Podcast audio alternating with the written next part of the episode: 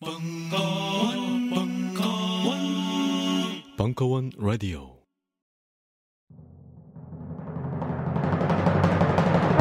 현대 기술 문명의 비약적 발전 속에 비과학적인 것으로 치부당한 비운의 동양학, 명리학. 그 명리학이 벙커에서 강한 사부와 새로운 비상을 시작한 지 3년차. 온라인, 오프라인 가릴 것 없이 수많은 명리학 입문자를 탄생시킨 좌파 명리학이 세 번째 시즌을 시작합니다. 2016년 1월 기초반 개강 자세한 사항은 벙커원 홈페이지 공지로 확인하세요. 벙커원 특강 중 더 길게 다시 계속 열어달라는 요청을 가장 많이 받은 특강. 철학자 고병권의 언더그라운드 니체. 1년여의 기다림 끝에 2016년 1월 더욱 가공할 무기를 들고 고병권 사부가 돌아오니 그것은 바로 다이너마이트 니체. 언더그라운드 니체가 깊은 곳으로 파고 들어가는 광부의 이야기라면 다이너마이트 니체는 높은 곳으로 올라가는 선지자의 이야기. 2016년 1월 11일부터 매주 목요일 5주간 벙커원에서 진행됩니다. 답답함이 차곡차곡 응축되었던 2015년. 하필 다가오는 새해의 이름마저 병신년인 이 시점. 다이너마이트 니체가 여러분들께 속 시원한 선물이 되기를 바랍니다. 2016년 병신년 새해 특집. 국가란 무엇인가? 시즌2 1월 11일 정희진. 국민과 국가, 1월 18일 하종강. 노동과 국가, 1월 25일 김종대. 국방과 국가, 2월 1일 김종철. 국가 같은 소리 해내. 1월 매주 월요일 저녁 7시 30분 벙커원. 국가란 무엇인가? 시즌2 이 강의는 벙커원 어플에서 동영상으로도 시청하실 수 있습니다. 본 상담소는 사상 초유의 못되고 못된 상담소이므로 임산부나 노약자, 심신이 허약한 고민 의뢰자는 청취를 삼가시길 바랍니다. 연희동 한 선생의 못된 상담소 2015년 10월 1일 강연 안녕하세요. 다 내부인만 있는 것 같아요. 다 제 지인만으로 이렇게 구성된 오늘 정말 반갑습니다.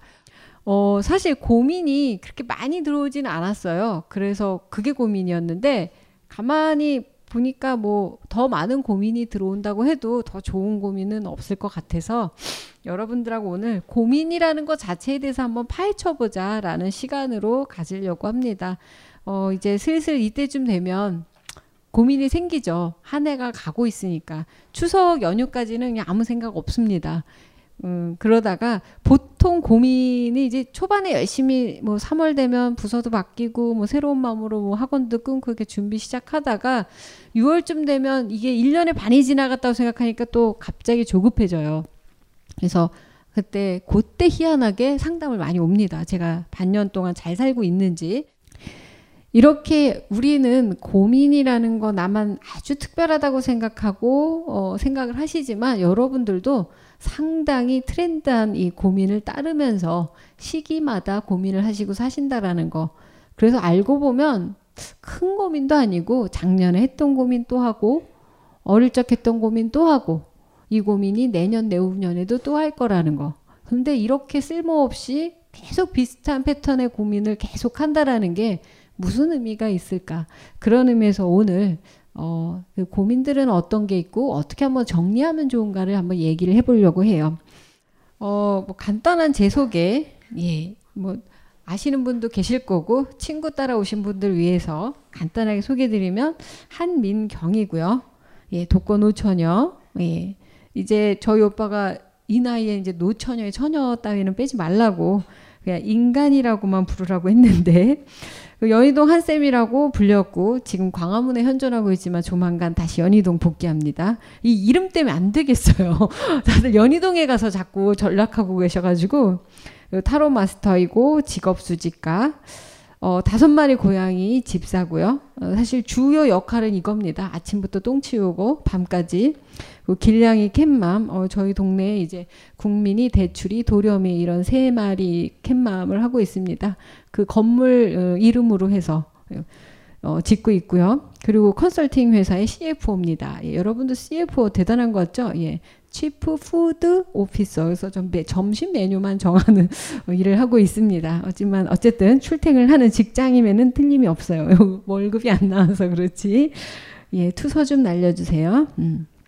자, 무엇이 당신의 월이입니까요? 월이월이 세프리카가 아니고 제가 여기 프로블럼도 아니고 뭐 이슈도 아니고 월이라고 했어요. 그냥 컨선도 아니고 걱정이라는 거죠.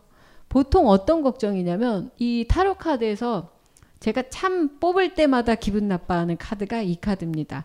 딱 보시기에도 이미지상 아주 긴 칼이에요. 이 여자 몸보다 더 긴 칼을 어, 두 개를 번갈아 크로스해서 들고 있으면서 균형을 어쨌든 유지하려고 하는데 눈도 보이지가 않는다라는 거죠. 여러분 눈 감고 깽깽이 해보셨나요? 절대 안 되는 거거든요. 시야도 안 보이는데 지금 균형을 이뤄야 되는 거. 거기다가 달은 무슨 달이죠? 이 달이 떴다라는 건 지금 대충 시각이 언제죠? 초저녁. 예. 그러면 밤이 아주 깊었다는 거예요. 이 상태로 아주 오랫동안 버텨야 된다는 걸 의미하는데 바로 우리 인생에서 늘 부닥치는 고민은 거의 이 수준이라는 거죠. 여러분들이 고민이 생겼을 때 해결하려고 한다라는 게 얼마나 무의미한지 아침까지 버텨야 되는데 이미 눈 가린 상태에서 아무것도 할 수 없다라는 게 보통 여러분들이 갖고 있는 인생에 있어서 고민이라는 게 제가 주장하는 바입니다. 그래서 상담을 오셨을 때 사실 초반에 저한테 상담하실 때 좀 기분 나빠하시는 분들이 있어요. 왜냐하면 오시면 뭐 제가 또 인상도 좋잖아요. 그래서 뭐 위로 따위를 되게 받을 거라고 생각을 하시는 것 같아요. 그래서 잘 들어주고 토닥여주고 뭐 이럴 것 같은데 어, 질문을 받자마자 하는 게 꼭 있어요. 그래서 그게 뭔데요? 무슨 질문인데? 원하는 게 뭐예요? 핵심은 뭐야? 그래서 그게 하고 싶다는 거야? 계속 따지니까 그분이 저한테 왜 이러시나요? 막, 어, 아니, 난 질문을 찾는 거거든요. 이분들은 그냥 대충 물어보면 완벽한 답을 주겠지. 우문현답. 뭐 그런 걸 원하시는데, 어, 엉망진창으로 물어보면 잘 대답해주는 어, 그런 스승이나 뭐 용한 분은 없어요. 우문 현답은 네가 질문하는 게 틀렸다라는 거를 말해주는 게 우문 현답이라는 거죠. 그럼 틀렸다가 아니고 진짜 궁금해하는 게 뭔지를 찾아가는 여행이 상담이라고 생각하시면 되세요. 일단 첫 번째 상담을 가지고 한번 얘기를 드리도록 해볼게요. 어, 여러분들이 제 벙커 무료 유료 수업을 대부분 들으셨다라는 전제하에 이제 사람마다 저는 이제 그분들의 어, 수비학적으로 푸는 솔카드라든지 연도카드 어, 그런 거에 대한 이야기를 많이 했었고 아마 아시는 분도 많으실 거예요. 일단 어떤 어, 여자분이신데 여자분께서 보내신 고민이에요. 안녕하세요. 바람의 갈대 같은 워킹맘입니다. 지금까지 조직생활 연구원이래요. 쭉 애 낳고 1년 빼고 휴직했나 보죠. 하고 있는데 내면의 거부감과 갈등을 안고 꾸역 꾸역 다니며 항상 막연한 독립 또는 사업을 꿈꾸고 있습니다. 어, 지치고 힘들 때면 육아와 가정을 뒤로 하고 날아가고 싶은 마음만 그득하나 점점점 딸아이에 대한 치닥거리를 꾸역꾸역 해내다 요즘은 분노 조절이 힘들어지고 성실하고 가정적이나 한 번에 꽂히면 덕후 같아지는 남편과 아웅다웅거리고 잘 살고 있습니다. 둘 중 하나는 독립하자 또는 너라도 하고 싶은 걸 하고 살아라 이런 말을 주로 남편이 와이프한테 하신대요. 그러지만 실상은 그냥 평범한 가정입니다. 늘 이렇게 꿈만 꾸고 살아도 될까요? 어, 돼요. 문제 될 건 없어요. 자 이제 고민 끝이죠. 이러고 사시면 되니까. 어, 이걸 얘기하자라는 게 아니고 이 얘기 들으셨을 때 이분의 고민이 뭔지 짐작이 가십니까? 저기 맨 마지막에 물음표 한 게 이러고 살아도 될까요? 여기 제가 대답하면 이분이 너무 용하세요. 이럴까요? 음, 질문했잖아요. 늘 이렇게 꿈만 꾸고 살아도 될까요? 네, 꿈만 꾸실 수 있으세요. 이렇게 웃으면서 말하면 어, 기분이 참 더럽겠죠. 이분이 원하는 건 뭘까요? 여러분들은 친구들이나 직장 동료나 가족들하고 대화를 할 때 이런 고민을 많이 듣습니다. 그리고 그냥 대부분 대화의 skill이 좋으신 분은 아 그래 나도 그래. 무슨 아뭐야너 제주도 있고 있는데 한번 해봐. 뭐 화이팅. 뭐 엉망진창으로 말하고 오늘 대화 잘했다라고 하고 이제 헤어지는데 상담을 하는 사람이나 또는 다른 사람의 이야기를 진지하게 듣고 또는 나도 이렇게 갈팡질팡하는 고민을 해본 적이 있다면 본인들 스스로 이렇게 한번 글로 정리를 해보시고요. 내 고민은 진짜 뭘까 본인들이 한번 찾아보세요. 이 행간 행간을 보시면 사실은 고민이 있기는 있어요. 어, 워킹맘이신데 이분이 반복적으로 말씀하시는 단어들이 몇 가지가 있습니다. 꾸역꾸역. 그리고 뭐 이렇게 한번 제낄까 하지만 어쩔 수 없이 다시 또 꾸역꾸역 열심히 하고 있다라는 거죠. 이분이 갖고 있는 가장 큰 장점은 뭐라고 생각하세요? 여러분 꾸역꾸역 할 수 있는 일들이 있습니까? 할만하니까 하는 거지 꾸역꾸역 해가지고 애 낳고 1년 빼고는 쭉 했대요. 나이도 얼추 있으신 분이에요. 결혼도 하셨고 남편분보다 연상이긴 하신데 어느 정도 조직생활 오래 하신 분이거든요. 꾸역꾸역 했대요. 근데 여러분들 꾸역꾸역이란 단어 없이 직장 생활이나 조직 생활 해보신 적 있으세요? 늘 가뿐한 마음으로 직장에 가시고 상쾌하고 직장에 가면 너무 신나고 저도 그렇게 말하는 사람을 한 명밖에 못 봤어요. 제 조카. 걔 빼고 좋은 그 부서는 다 불행하더라고요. 걔가 뭘 하는지 알 수가 없는 거죠. 매일 회사 가서 보드게임을 하는지 너무 좋죠. 보드게임을 하러 가는 입장에선 회의실이 너무 많아서 좋대요. 안 들키고 할 수 있고. 거기다가 아침, 점심, 저녁을 다 준다고 너무 좋아하고 휴일에도 회사 일 가요. 밥을 준다고. 친구들까지 불러서. 근데 회사에선 얘가 너무 열심히 일하는 줄 알겠지만 그러니까 이런 사람 빼고는 대부분 꾸역꾸역 회사 다니셨을 거라는 거죠. 저는 이 꾸역꾸역이라는 단어가 이분의 큰 재능이라고 생각을 해요. 그렇게 할 수 있었다라는 것 자체가 능력이고 이 안에서 버텨온 힘이신데 그런데 막연한 독립을 꿈꿉니다. 사업을 꿈꾸고. 어, 제가 가장 많이 듣는 질문해 오는 질문 중에 하나가 참 재밌는 질문이 있어요. 오셔서 하시는 얘기가 저는 조직에 맞는 사람인가요? 아니면 사업할 사람인가요? 어, 둘 중에 하나를 나보고 선택하래요. 조직에도 안 맞고 사업도 안 맞으면 뭐라고 해야 되나요, 저는? 어, 백수도 아니고. 왜 이 세상에서 경제 활동을 두 가지로만 보시나요? 조직과 어, 독립. 여기서 보시면 조직 대 독립이라는 얘기를 드렸는데 이분의 이 막연한 고민은 여러분들이 다 하고 있는 고민입니다. 그냥 내용이 이렇다 뿐이고 한 번도 조직에 다녀본 적이 없다라고 말하는 분들도 계시지만 결코 그렇지 않습니다. 우리는 커다란 조직 안에서 살고 있어요. 일단 우리가 태어나자마자 생긴 조직은 뭐죠? 가장 폭력적인 조직, 가정. 예, 부모, 형제라는 거의 조폭 수준의 조직이 있어요. 이 조직 생활을 여러분 하신 거라는 거죠. 그리고 나한테 돈을 주는 경제 활동을 하기 위해서 다닌 회사라는 시스템도 조직은 조직이에요. 여러분들이 생각하시는 조직이라는 이 피해 망상은 어디에서 오냐면 내 대가리 위에 누가 있느냐 없느냐를 따지시는 거예요. 이 대가리가 나를 컨트롤하는 게 조직 생활이라고 생각하신다는 거죠.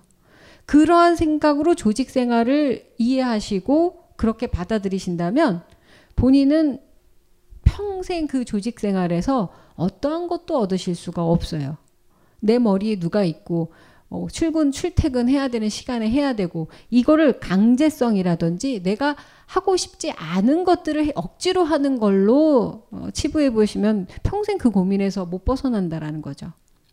그럼 독립을 하면 여기 혹시 1인 기업이나 아니면 혼자 프리랜서로 일하시는 분 계신가요? 네. 조직에 장이 없으니까 좋으신가요? 때로는 좋고 때로는 안 좋고 혹시 직원이 있으신가요? 예, 모였다 흩어졌다가 하시고 혹시 직원을 거느리고 계신 분 계신가요? 거느리다라는 표현도 거슬리지만 직원이 있으신 분. 본인 예, 여기 아무도 없으세요? 그러면 조직에 계신가요, 다들? 조직에 계시다면 대부분 이걸 꿈꾸셨을 거예요. 난 독립하면 어떨까? 독립을 하시다가 혼자서 나가서 일을 하시면 참 좋은데 일이 없으면 뭐죠? 그냥 그대로 프리랜서인가요? 제 친구 그, 그 일러스트를 한 애는 지금 어, 눈에 포도막염 걸린 이후로 하층민으로 전락했는데 2년째 일이 없어요. 하지만 일러스트레이터예요. 중요한 거는 일을 하냐 못하냐에 따라서 이제 달라지겠지만 여러분들이 생각하시는 그 독립이라는 거 그렇게 나가셔서 위에 내가 펑츄럴하게 해야 되는 거 강제적으로 해야 되는 거 없을 것 같지만 정말 혼자서 일하게 되면은 어, 생계가 걸려 있을 때 가장 큰 문제가 생깁니다. 어, 놀 수가 없는 상황이 되죠. 그럼 그때부터 본인한테 오너는 누가 되죠? 카드값이 오너가 되고 월세가 오너가 되고 여러 가지 돈의 거의 상사를 모시게 되는 상황이 되죠. 뭐 직장에서도 그렇기는 해요. 근데 제가 조직대 독립이라고 얘기 드린 건 어디에도 완벽한 조직도 없거니와 어디에도 완벽한 독립은 없다라는 거죠. 이분 나가서 독립을 하면 여기 독립이란 얘기가 나올 때 갑자기 행간이 되게 화려해집니다. 육아 가정을 뒤로하고 날아가고 싶은 마음, 이 날아가고 싶다와 그리고 막연한 독립하면 사업은 또 꿈을 꾸고 있대요. 조직에서 일하는 건 꿈꾼 적이 없고 사업이라는 거 할 때는 꿈을 꾼다. 이 사업이라는 거 독립이라는 거 나올 때는 뒤에 동사나 이 형용사들이 아주 화려한데 조직만 나오면 꾸역꾸역이 들어간다라는 거죠. 결국 이분의 고민은 뭐냐면 어, 우리가 질문을 어떻게 짜고 구성하느냐에 따라서 고민의 실체가 있거든요. 조직이 맞을까 독립이 맞을까 둘 다 안 맞는다라는 거예요. 그러면 또 다른 게 무엇이 있을까를 고민해 보시는 게 진짜 고민이 돼야 되지. 여기에 맞을까 저기에 맞을까 자꾸 사지선다 뭐 아니면 뭐 두 개에서 고르기 yes 아니면 no 이런 질문으로 몰아가는 게 여러분들의 인생을 아주 궁핍하고 갈 곳이 없게 만드는 진짜 막막한 질문이라는 거죠. 이거 아니고도 투잡도 있고 쓰리잡도 있고 조직에 있지만 월급 루팡이 돼서 내 것도 살금살금 할 수도 있고 조직에 몸담고 있지만 뭐 헐렁하게 다닐 수도 있는 거고 그 독립을 하고 있지만 간간히 필요할 때마다 조직에 들어갔다 나갔다 들어갔다 나갔다도 할 수 있는 거고 아까 저분 같은 경우는 혼자 일하지만 아래 직원들을 뒀다 안 뒀다 할 수도 있는 거고 많은 어떠한 사이트들이 있고 방법들이 있는데 단순하게 이 두 가지만 가지고 대립시켜서 고민하는 거. 시집을 갈까요, 말까요? 조직에 들어갈까요, 독립을 할까요? 뭐 돈을 쫓을까요, 명예를 쫓을까요? 그런 게 다 어디 있어요. 다 한 사이클 안에 있는 거기 때문에 우선순위만 달라진다라고 생각하시면 되세요. 여러분들은 제가 단언 건데 어, 조직에 계신 분들 60 이상이 되면은 독립하실 수 있어요. 원하든 원하지 않던. 그때까지 기다리시면 돼요. 뭐 하시면서. 그때는 충분히 독립하실 수 있고 나라에서 정한 나이 기준이 있는데 독립에 이 모든 거에서 독립할 기준을 주셨는데 그때 가서 은퇴하면 뭐 하나 또 고민하실걸요? 그렇게 무언가 고민을 단적으로 무엇 대 무엇으로 나눠서 하시는 고민은 여러분들의 인생에 어떤 영향을 미치냐면요. creative한 상상을 못하게 한다라는 거죠. 어떤 분이 이제 어, 저한테 최근에 수업을 받으시는 분이 이 공부를 해서 어, 70%는 맞춰야 이 점쟁이로서의 승률이 높은 거래요. 이 70%의 이 근거는 어디서 왔는지 모르겠어요. 저는 70% 이상이라고 생각하는데 그럼 내가 대한민국 최고의 용한 점쟁이냐? 어, 뭐 그렇다라고 말할 수밖에 없겠죠. 제가 80% 이상의 승률이 있으니까. 근데 저는 이런 질문에 대답을 안 하기 때문에 승률이 높은 거예요. 그 사람이 할 수밖에 없는 걸 얘기하니까 높은 거거든요. 넌 조직에 맞는 것도 아니고 독립적이지도 않고 다른 게 맞는다라고 만들어주면 그 길로 빠진다라는 거죠. 새로운 길을 여러분들이 찾으시면 되는데 세상의 모든 단답형으로 대답해야 되는 거에 습관들여져 있어서 그걸 가지고 고민하시는 거 절대 정답이 될 수 없다라는 거죠. 그래서 이분이 꿈만 꾸고 살아도 되냐?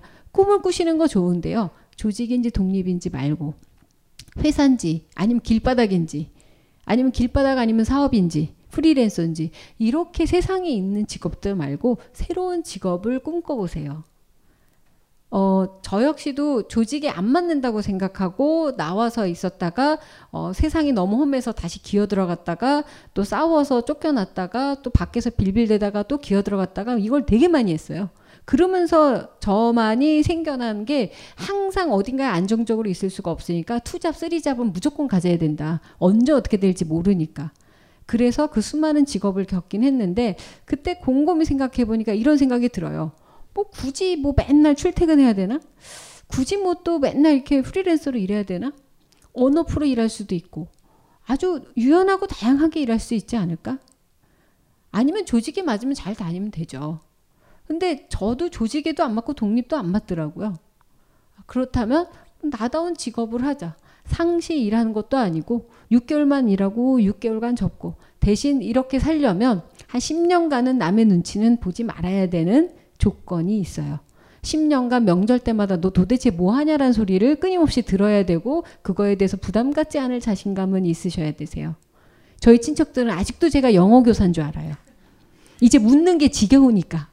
그냥 벌어는 먹고 사냐예요. 저희 아버지도 설명을 못 하셔서 그 영어로 된 거 뭔데 타로가 아직도 머리 입각이 안 되셔가지고 그 뭐 그냥 또 잘 번데 뭐 이렇게만 되니까 아 뭐 막내가 그래도 돈을 뭔지 모르는데 그, 그 유명한 거 있어 외국에서 하는 건데 그거 해서 돈을 잘 벌어서 요번에 선상 고치는데 몇백 냈잖아. 어 그러면 그걸로 평정.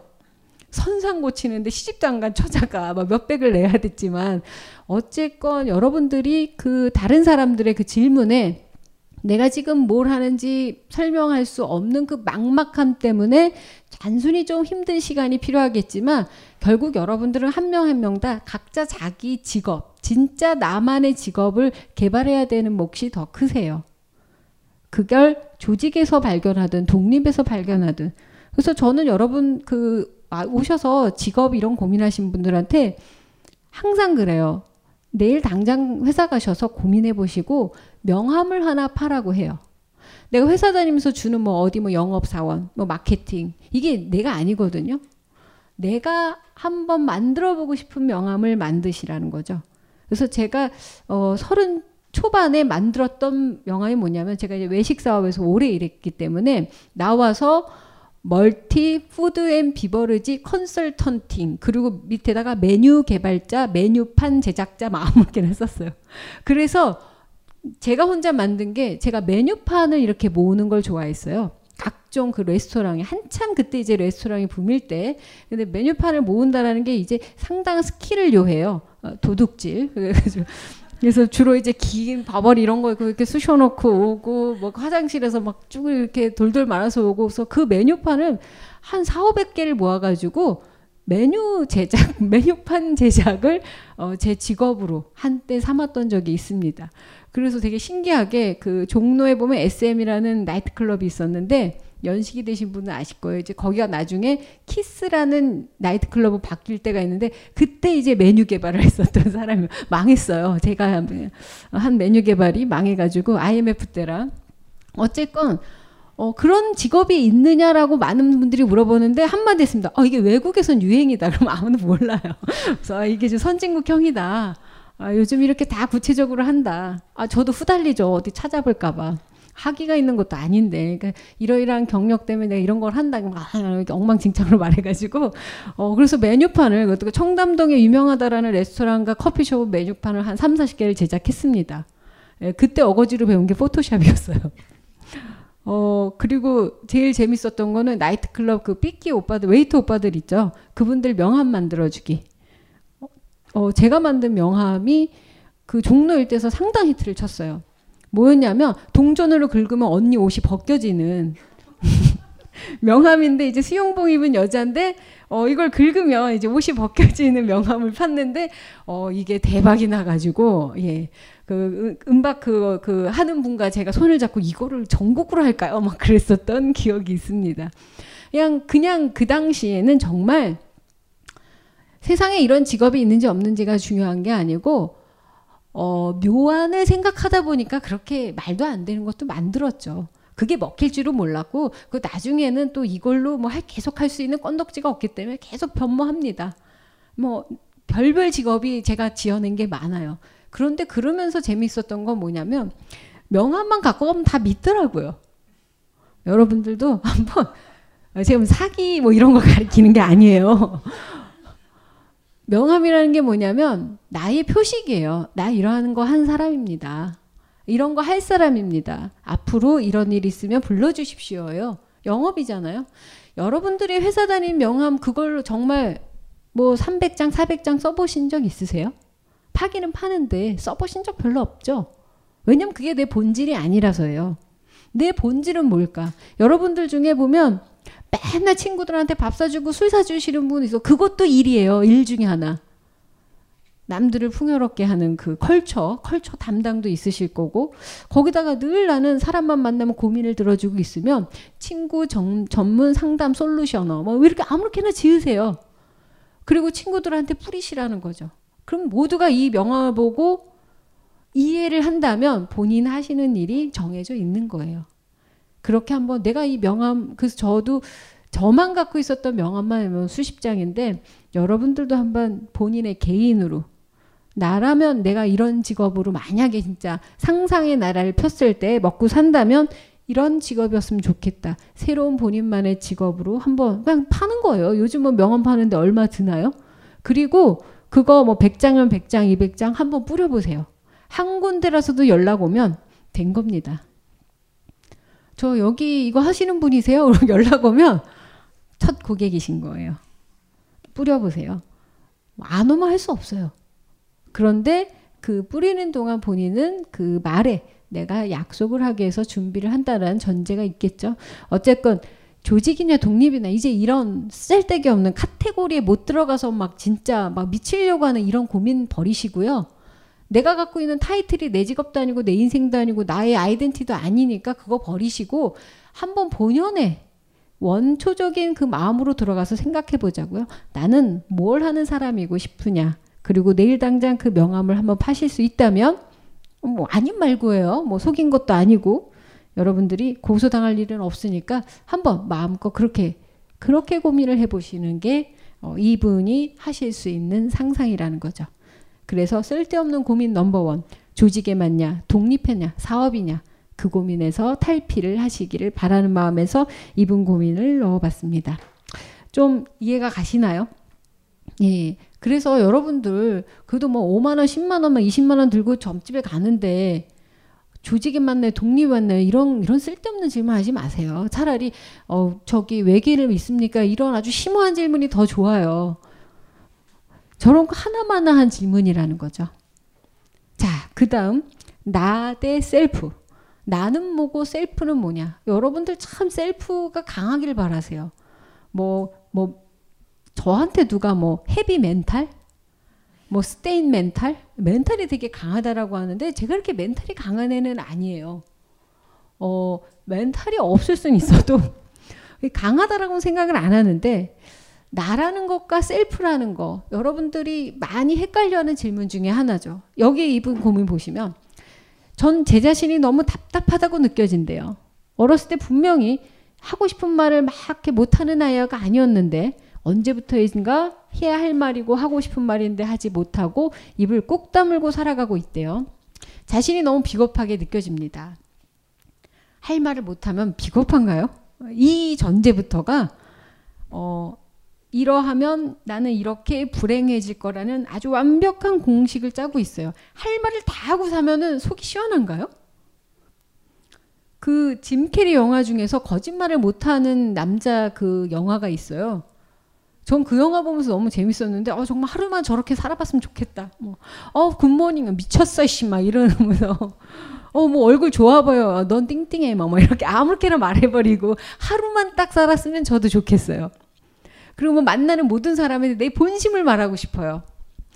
어, 뭐 같이 식사하실래요? 미쳤냐? 너랑 먹게 막 이런 말 하고 싶어요.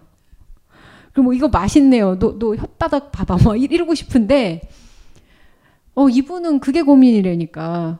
자신이 너무 비겁하다고 느껴진대요. 돈을 벌기 위해서 이렇게 해야 되는지, 무슨 직업인지 모르겠는데, 돈을 벌기 위해서 자신을 속인다라고 생각하는데, 돈을 벌기 위해서는 그 정도쯤은 참 가치 있다고 전 생각해요. 왜냐? 누가 지금 급한 거죠? 돈은 내가 급한 거예요. 내가 급해서 하는데 내가 이것 때문에 이래야 되느냐. 내가 급해서 할 때 그런 뭐 비겁한 마음 들면 뭐 때려칠 수도 있겠죠. 근데 못 때려치는 이유도 많을 거 아니에요. 이유가 많은 거지 비겁한 건 아니거든요. 왜 하고 싶은 대로 못 하는 걸 비겁이라는 걸로 던져놓고 그 비겁에서 또 본인을 너무 괴로운 그 마음으로 구렁텅이에 잡아놓는지 이건 어릴 때부터 또는 어떤 방식을 갖고 있다라는 얘기인데 돈을 벌기 위해서 하고 싶은 말을 못하는 건 비겁하다라고 이미 어, 단정을 지으셨어요. 꼭 왜 이렇게 살 수밖에 없는지 대략 젊은 여자분이신데 다른 방법은 없는지 없어요. 제가 하고 싶은 대로 담을 했을 때 어렸을 때는 분명 아무, 아무 문제도 없는데 오히려 주변에서 자기를 더 좋아하고 따르는 것 같다라는 느낌이 느낌만 남아 있대요. 사실은 아니라는 거예요. 좋아했을 리가 있나요? 주변이 착했겠지 친구들이. 근데 언제부턴가는 제가 하고 싶은 말을 하면 100%가 아니지만 꼭 그만큼 역풍을 맙니다. 여기가 재밌어요. 제가 화를 내면 화가 제게 돌아오고 안 좋은 소리를 하면 안 좋은 소리를 듣고 그렇게 된다는 겁니다. 그리고 좋은 말을 하면 좋은 반응이 돌아오는데요. 혹시 이 고민 보내신 분 여기 계세요? 이런 고민 보내고 나오지도 않았단 말이야. 나도 좋은 말 좀 하고 좋은 말도 듣고 어 여러분 이거 들으니까 어떠세요? 잘 살고 있는데 정직하게 제대로 살고 있는데 그런데 사람에 따라 요 부분이죠. 좋게 대하면 호구로 대접받는 것도 허다하고 또라이들에게 갈굼당하는 것도 정말 많습니다. 그래서 혼자 상처받고 사람도 싫어지고 세상이 싫어집니다. 문제는 이거죠. 사람을 대하는 직업인데 사람이 싫어진다는 거. 그래서 직업을 간두고 싶어진다는 겁니다. 예. 어, 저도 사람을 상대하는 직업인데 그렇게 사람을 좋아하지 않아도 할 수 있어요. 그리고 저도 상담을 하면서 상당히 자존심 상하거나 모멸감을 느끼거나 그리고 아 내가 진짜 이 짓을 해야 돼. 아 너무 더럽고 치사한데 이렇게 느끼는 거 한 10년간 있었어요. 그리고 그 어제 제 수업에 오셨었던 분이 한 1년간 상담을 하고 계신다고 이제 조금 1년간 상담을 하시면서 그 시간이 자꾸 늘어지고 상담 시간이 늘어지는데 돈은 못 벌고 심지어 상담료도 깎으려고 하고 이런 것 때문에 너무 힘들다. 심지어 뭐 어, 바르는 사람도 있다. 상담료 안 내고. 저도 그런 경험이 있거든요. 음, 그럴 때 제가 참 병신 같다는 생각했어요. 이게 몸 빨리고 기 빨리고 돈도 못 받고 뭐 하는 짓인가. 그냥 어디 가서 그냥 몸으로 하는 단순 노가다 하면 참 마음이나 편하겠다 이런 생각을 했었거든요. 저도 그런 느낌이 들더라고요. 이게 뭐 싫은데도 얼굴 붉힐 수 없고 거기다 엉망진창인 질문을 해도 우문의 현답을 바라시는 분들이 많아서 정말 머리에 쥐나는 상황도 많았는데 중요한 건 그렇게 해야 된다라는 거죠. 그 사람을 위해서도 아니고 저 자신을 위해서 해야 된다는 얘기인데요. 왜냐하면 돈이 걸린 문제고 그 사람이 누군가가 나한테 어, 이 대가를 치르고 있다면 뭐 돈의 액수는 뭐 중요할 수 있겠지만 사람을 대하는 직업을 갖는다는 거 이거 상당히 중요한 직업 중에 하나라고 생각해요. 어, 그런데 그 중요한 직업의 핵심은 뭐냐면 아까 택시를 타고 왔는데 아 택시 타자마자 이제 담배 쩐내가 어 근데 문을 활짝 열고 추운데 음, 본인도 냄새는 싫은가 보죠. 근데 저는 택시 탈 때 안녕하세요 얘기하고 뭐 얘기 드리고 내릴 때 감사합니다 얘기하거든요. 근데 사람이 타는지 내리는지 앞만 보고 대답도 안 하고 이렇다 저렇다 말도 없이 그 길을 가십니다. 이 기사님이. 음, 뭐 기분 나쁠 것까지는 없지만 참 뭐 과묵하시구나 뭐 이렇게 생각할 수는 있는데 그런 분은 하루 종일 사람을 많이 상대해야 되니까 힘드실 수는 있어요.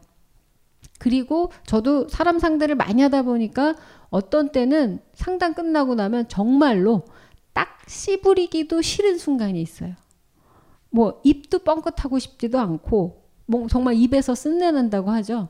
그럴 때가 있는데 이런 생각은 해요. 사람을 대하는 것 무지하게 힘든데 그만큼 또 재밌을 수도 있는 일이라고 생각하는 게 이 사람을 대한다라고 생각하시면 안 되세요. 사람을 대하는 걸 내가 즐겨야 되거든요. 어, 감정 노동이다. 사람을 대하는 거, 뭐 서비스업 감정 노동이라고 하는데 아주 뭐라 그럴까요? 음, 전그 감정 노동이라는 이 감정, 어, 감정 노동이라는 단어 자체를 어, 옳은 단어라고 생각을 하지 않습니다. 왜냐면 우린 감정적으로 노동을 하지는 않는데 어떤 문제가 있냐면요. 사람을 대할 때 그리고 내가 서비스업에서 일하면서 불특정 다수의 많은 사람을 대할 때 이 사람들이 나를 해피하게 해줄 거라는 생각은 저버려야 돼요. 내 일이 뭐냐면 이들을 해피하게 해주는 것도 또한 아니에요. 기분 좋게 하려고 그 사람들을 내가 대하는 것도 아니고 그들이 나를 기분 좋게 해줘야 될 이유도 없어요. 그런데도 불구하고 우리는 대면 서비스업이라는 정말 팔자에 깊숙하게 들어가 있는 업종에 종사하시는 분들이 계시다라는 거죠. 하루 종일 새로운 사람을 만나서 새로운 감정을 교류하면서 살아야 되는 아주 극단적인 직업이 게 바로 이 직업이에요. 사람을 대하는 거. 그런데 우리가 조직이든 직장이든 어디 나가든 사람을 안 대하는 일이 있나요?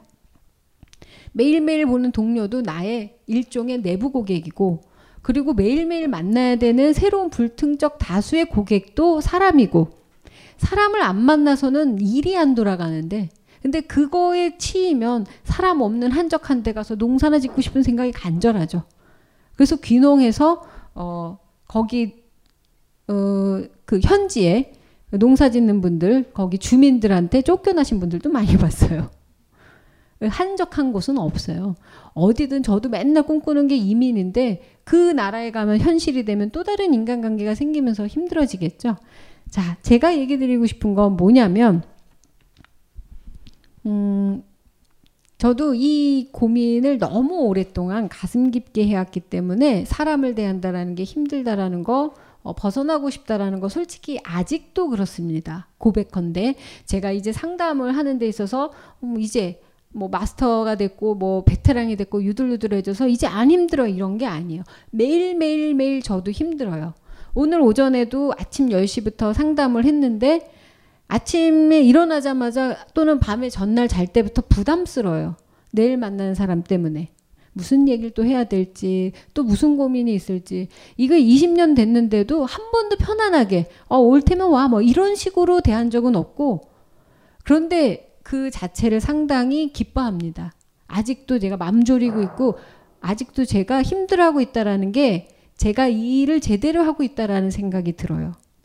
만약에 탈쿠 달아서 10년, 20년 돼서 뭐 그냥 누가 오든 와든 뭐 눈도 기억도 안 하고 말투도 기억도 안 나요. 뭔지도 모르고 오르르 이렇게 풀어가지고 오케이 이러고 막 30명씩 맨날 봤다면 뭐 돈을 생각하고 그렇게 기계적으로 했다면 저한테 무엇이 남았을까요? 어떤 청담동에 잘 나가는 점쟁이가 저한테 와서 나랑 손잡고 빌딩 짓자 이런 얘기 했을 때 그럼 그럼 어떻게 해야 되나요? 그랬더니 하루에 뭐 한 20명은 봐야 된대요. 어, 저 뽕 빨라요. 못해요. 아, 이게 이렇게 오래 상담하면 안 된대요. 기계적으로 하면 된대요. 카테고리를 나눠서 넣어줄 테니까 뭐 조직화하지. 어, 너무 멋있다. 막 그런데 과연 난 그 일을 하면은 빌딩은 지을 수 있겠는데 그 이후로는 상담 못 할 거라는 거죠. 사람을 못 대할 거예요. 왜냐하면 사람을 사람으로 대하지 못하니까. 기계적으로. 돈이니까. 난 ATM이 되는 거죠. 한 사람 한 사람에 대해서 제가 기억하려고 무지하게 노력하거든요. 단골이 되실 줄도 모르니까. 그리고 이 사람한테 기억하는 게 내가 이 일의 핵심이라고 생각하고 생각한 거지. 뭐 물론 월세 내려고 한 것도 있지만 근데 만약에 돈이나 어떤 다른 목적이었으면 사람 대하는 일은 너무 처참한 일이에요. 기쁘게 몸을 대주는 일도 못 된다라는 거죠. 그래서 이 일이 아직도 힘들고 사람들이 와서 상담을 할 때 아직도 신경 쓰이고 식은땀 나고 가시면 마음이 무거워요. 뭔가 표정이 안 좋았어. 내가 말한 게 잘못됐나? 아니면 뭐 좀 마음에 걸렸나? 한 번도 아 오늘 뭐 너무 시원해 뭐 이런 적이 없어요. 그 사람이 울고불고 하면서 너무 고맙습니다 해도 부담이 돼요. 다음에 또 온다는데 어쩌지?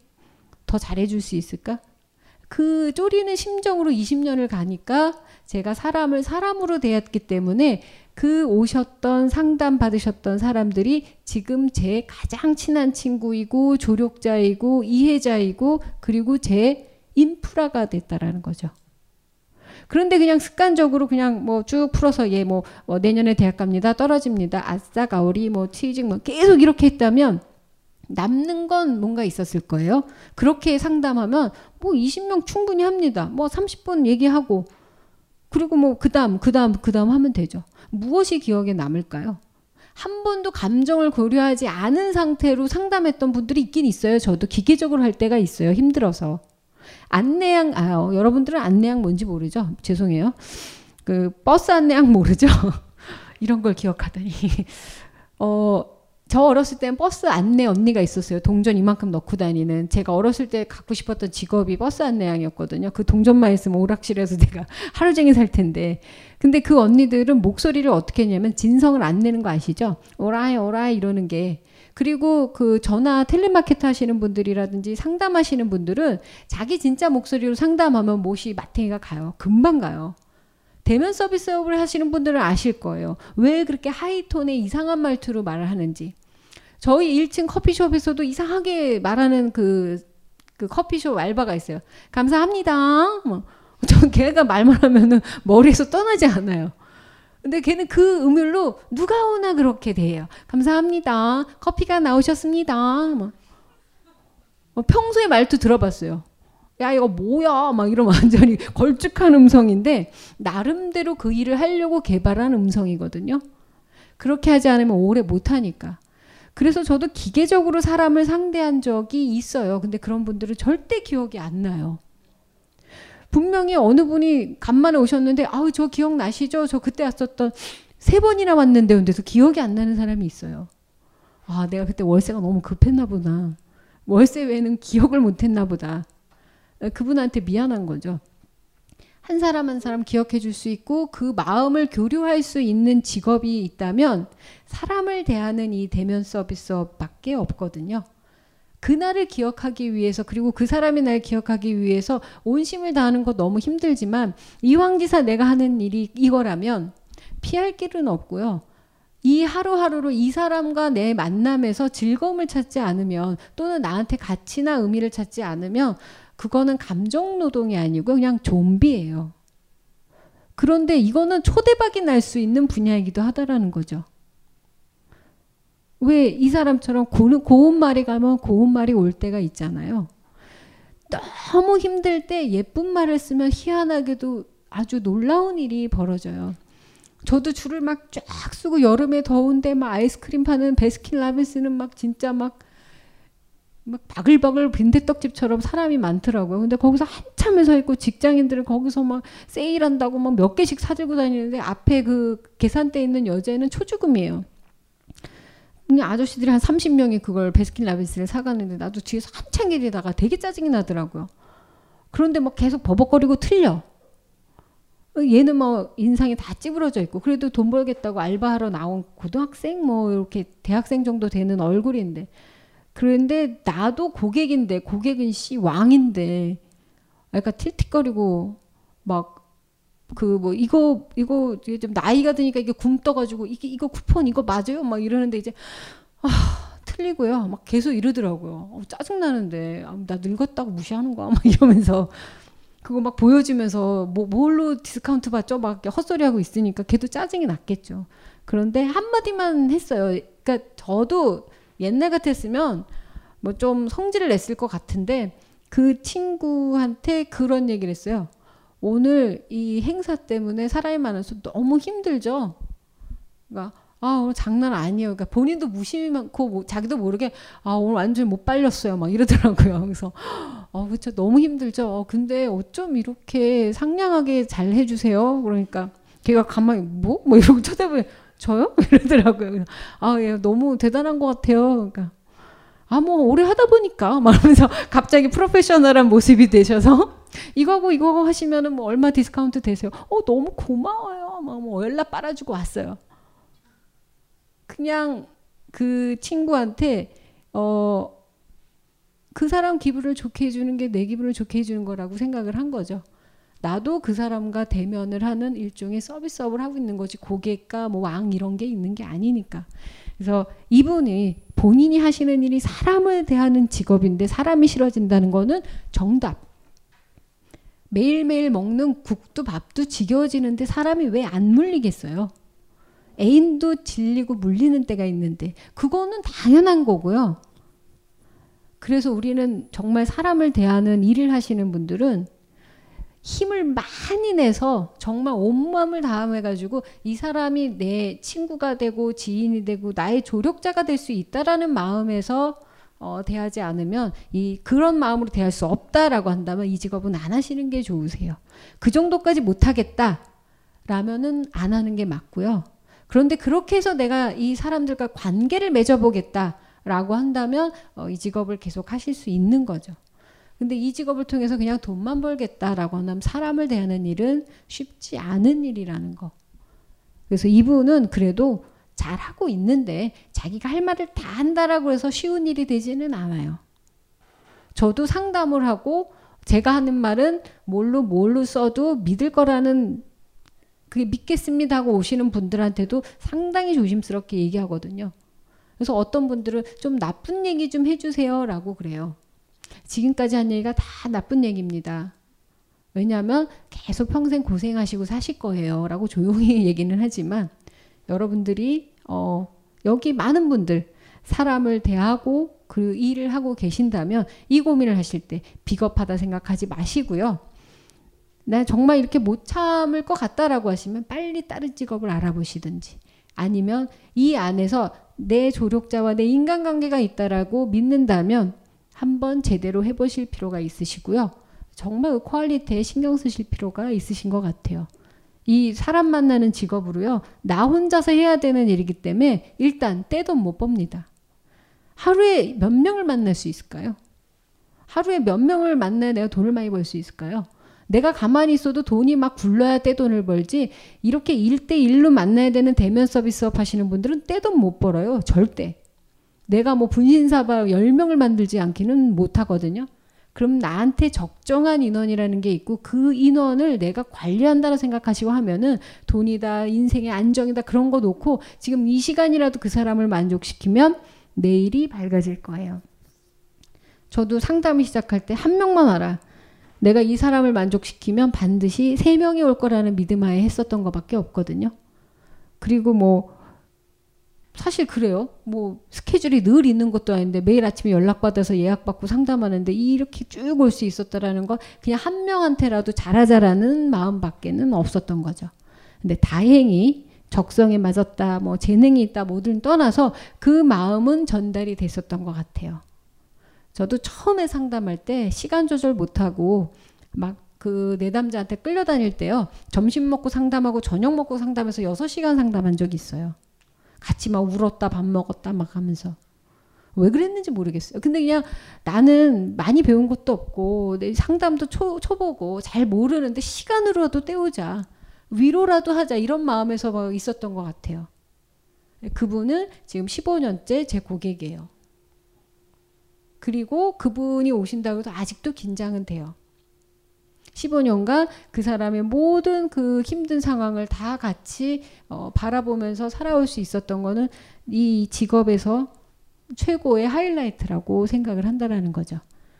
사람을 대하는 직업 바로 그 정도의 마음은 있으셔야 되고 그 정도의 대박도 있을 수 있어요. 물론 뭐 로또가 되는 돈은 분명히 없지만 사람은 분명히 얻었던 것 같아요. 내가 힘들 때 조력자들 제가 사람을 별로 좋아하지 않아서 친구 관계가 많지 않고 많이 나가서 놀지도 않는데 어디서 제가 동료도 없고 직장도 없는데 어디서 제가 인프라를 구합니까? 그런데 상담에 오는 사람, 이 사람들이 다 내 인적 조건이라고 생각하시면 절대로 소홀하실 수 없으실 것 같아요. 그래서 할 말 다 하고 사는 게 중요한 게 아니고 사람 대하는 직업은 어떤 인생으로 나를 이끌지 모르기 때문에 매우 환타스틱한 직업이 될 수 있다라는 걸로 한번 사고 전환을 해주시기 바랍니다. 예. 우리는 생각했습니다. 실외는 가까운 곳에 있다고. 우리가 파는 것은 음료 몇 잔일지 모르지만 거기에 담겨 있는 것이 정직함이라면 세상은 보다 건강해질 것입니다. 그래서 아낌없이 담았습니다. 평산네이처, 아로니아 친친친 지금 딴지마켓에서 구입하십시오. 자유를 외친 시인 김수영, 위대한 화가 이중섭, 전설이 된 반고흐. 그런 그들의 진짜 모습은 찌질했다. 철없는 가난뱅이, 애정결핍 환자, 우리가 사랑한 위인들의 민낯. 위인전에 속은 어른들을 위한 경쾌한 반전이 시작된다. 딴지일보 인기 연재를 책으로 엮은 찌질한 위인전. 완벽하지 않아서 눈물나게 아름답고 찌질했기에 더욱 위대한 그들의 삶이 전하는 위안과 감동. 딴지일보 홀짝 기자의 찌질한 위인전. 전국 서점과 온라인 서점 딴지마켓에 있습니다. 위즈덤 하우스. 요즘 나는 책 추천을 하지 않는다. 그래도 이 책은 추천하지 않을 수 없다. 나는 딴지일보 읽은 척 매뉴얼의 애독자였으니까. 이웃 시민 고전은 직접 반려들어 읽는 게 가장 좋다. 그게 여의치 않으면 너부리의 읽은 척 매뉴얼을 읽어라. 읽은 척 매뉴얼은 고전들의 뒤틀린 소개이자 색다른 비평일 뿐만 아니라 그 자체로 고전과 맞먹는 유사 고전이다. 고종석 그는 딴지일보 역사를 통틀어 가장 딴지적 글쟁이다. 김어준 고전이 얼마나 재밌는가를 은하계에서 가장 재밌게 설명하는 책. 딴지 편집장 너브리의 고전문학 읽은 척 매뉴얼. 아직 고전을 모르는 분들께 그리고 이미 고전을 알고 있는 분들께도 강력 추천합니다. 지금 바로 전국 서점에서 만나보세요. 딴지 마켓에서 구입하는 분께는 저자 사인본을 배송해 드립니다.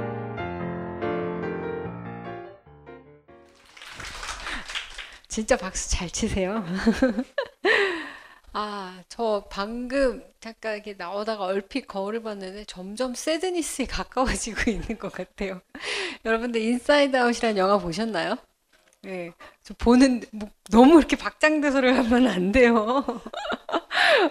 그거 이렇게 친구들이랑 같이 보는데 서로 얼마나 웃었던지 야, 내가 봐도 야 너, 너무 막 그렇게 늘어져서 끌려갈 때는 아침에 못 일어나는 나를 깨우는 가족들의 모습하고 어찌나 오래됐는지 빨리 머리를 길어서 음, 다른 모습으로 거듭나야겠어요. 우울해지네요. 어, 이번에는 음, 좀 우울할 수도 있는 그 내용이지만 아, 고민 중에 또 여러분들이 하는 가장 또 이제 불필요하고 쓰잘데기 없는 고민 하나 또 얘기를 드릴게요. 상담하다 보면요, 사람들이 기껏 뭐 이거 뭐 물어보고 저러 보고 물어보고 자기 거 막 물어보다가 마지막에 뭐 또 궁금하신 게 없습니까? 그럼 꼭 물어보는 게 뭔지 알아요? 부모님 건강? 막 마지막에 부모님 건강은 자, 다 물어봤어요. 직장도 물어봤고 연애도 물어봤고 뭐 자기 인생은 왜 이러냐 막 말하고 나서 맨 마지막에 부모님 건강은 어떠실까요? 이건 왜 물어봤을까요? 정말 건강에 걱정이 됐을까요? 여기에 이 질문의 의도는 뭘까요? 솔까말 부모님의 건강이 나의 인생을 방해하진 않을까라는 그런 저희가 요만큼이라도 있지는 않을까요? 부모님이 건강하다라는 건 뭐죠? 내가 어떠한 support를 받을 수 있다라는 것도 전제할 수 있고 부모님이 건강하다라는 건 내가 크게 걱정을 안 해도 된다라는 전제가 있어요. 그럼 부모님 입장에서는 내가 뭐 호구냐? 호구시잖아요, 솔직히. 호구이길 자처하시고 안 그러신 저희 집에 권 여사님도 계시지만 어쨌건 가족이라는 이 울타리 안에서의 가장 큰 고민은 뭐냐면 가족은 이미 조직 중에서도 가장 강한 조직이고 이 승진도 퇴직도 없는 불변의 직장과도 같다는 그늘이 보이지 않는 서열은 분명히 움직이고 있지만 경제권이 움직이는 거에 따라서 이 힘의 중심은 분명히 움직이고 있지만 그 자리는 이직하거나 뭐 퇴직할 수 없다라는 거. 저는 저희 아버지가 이제 팔순이 많이 넘으셨는데 그 집의 막내딸이거든요. 막 이제 이 수, 어, 시은이 다 돼가는데 막내딸이에요. 집에 가면 막내 노릇을 해야 됩니다. 뭐 이렇게 아직까지 개다리 춤을 추지는 않겠지만 정말 한 10년 전까지도 개다리 춤급에 어, 준하는 이 조커 노릇을 했어야 했어요. 왜냐면 이제 아버지, 부모님, 뭐 형제들 입장에서는 막내는 막내고 첫째는 첫째고 뭐 또 둘째는 둘째고 아들이면 또 아들이고 장남이면 또 장남이고 그리고 뭐 이 각자의 포지션에 따라서 그 역할을 하지 않으면 어마어마한 혼란이 막 생깁니다. 그 역할에 조금만이라도 이탈하려고 그러면 막 온 가족이 때로 달려들어요. 승냥이 마냥. 너가 그럴 수 있느냐? 아니 나도 이제 다 컸고 아니 노처녀가 매번 명절에 가가지고 그것도 참 힘들어요. 어머님 그렇지 않겠어요? 노처녀가 시인이 다 된 노처녀가 어느 어느 날짜에 추석에 가야 될지 솔직히 좀 막막해요. 전날 가서 새언니랑 같이 전을 부쳐야 될지 나도 모른 척하고 언니랑 형부가 저기 시댁 갔다 온 다음에 우리 집에 갈 때 낑겨서 와야 될지 그래서 저는 전날부터 마지막 날까지 있으라고 해요. 할 것도 없지 않느냐. 물론 없지만 그렇다고 아 이젠 뭐 친구들이 뭐 집에도 안 가고 뭐 이런 친구들도 점점 늘어나요. 제 주변에 이 독- 독거 노처녀들이. 그래서 이제 나도 그 틈에 껴서 명절에 뭐 같이 좀 이렇게 외로운 친구들하고 지내야지라고 해도 늘 전화가 오죠. 빨리 왜 안 오냐? 떡은 왜 안 맞췄냐? 몇 킬로 사올 거냐? 뭐 준비해서 가면은 또 가려고 그러면 음, 언니랑 온다는데 어딜 가냐? 또 언니랑 형부 올 때까지 기다렸다가 이제 가려고 그러면 너 내일 뭐 할 것도 없는데 더 자고 가라. 뒷 마무리 이제 또 하고 가라는 거. 그걸 저도 한 20몇 년을 밖에 나가서 살면서도 그걸 하면서 이 굴레는 언제쯤 벗어날까? 참 나도 답이 없다. 근데 어느 순간부터는 뭐 즐거운 마음으로 하긴 했지만 그런 내 포지셔닝과 내가 사회에서 내가 갖는 모습 그리고 나만의 어떤 정체성 사춘기 이후로 발달된 삐뚤어진 내 모습 이게 다 하나가 일치가 되지 않으면서부터 가족끼리 만나면 정신분열증을 서로 일으키는 거죠. 내이 모습은 내가 아닌데. 그리고 또 엄마 아빠 앞에서는 또 다른 모습이어야 되고. 그리고 또 형제가 기억하는 내 모습은 또 다르고 각자의 고민들을 갖고 와서 이제 한 번에 펼쳐져서 이제 모든 분출이 시작되는 게 이제 명절이라고 하죠. 민족 대이동이 아니고 민족 대폭발. 그래서 뭐 많이 싸우시는 분들도 있고 다정하게 보내시는 분들도 있지만 단언컨대 한 70% 이상은 대부분 명절날 이렇게 큰 소리가 나고 언성이 높아집니다. 뭐 그런 집은 저희 집 아니에요라고 하면 그분이 독재자일 확률이 너무 높고요. 관심이 없을 확률이 너무 높아요. 어쨌건 이 가족이라는 이 안에서의 고민은 어, 부모님 돌아가시면 뭐 해결이 될 것 같으냐 그렇진 또 않더라고요. 내가 또 다른 가정을 이루고 있으니까요.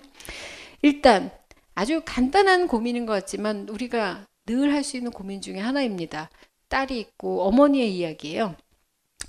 한 어, 27살의 김 모양입니다. 이제 사립학교에 아, 근무를 하게 됐어요. 근데 이제 11살 차이 난 한 남자분과 이제 사귀기 시작한 거죠.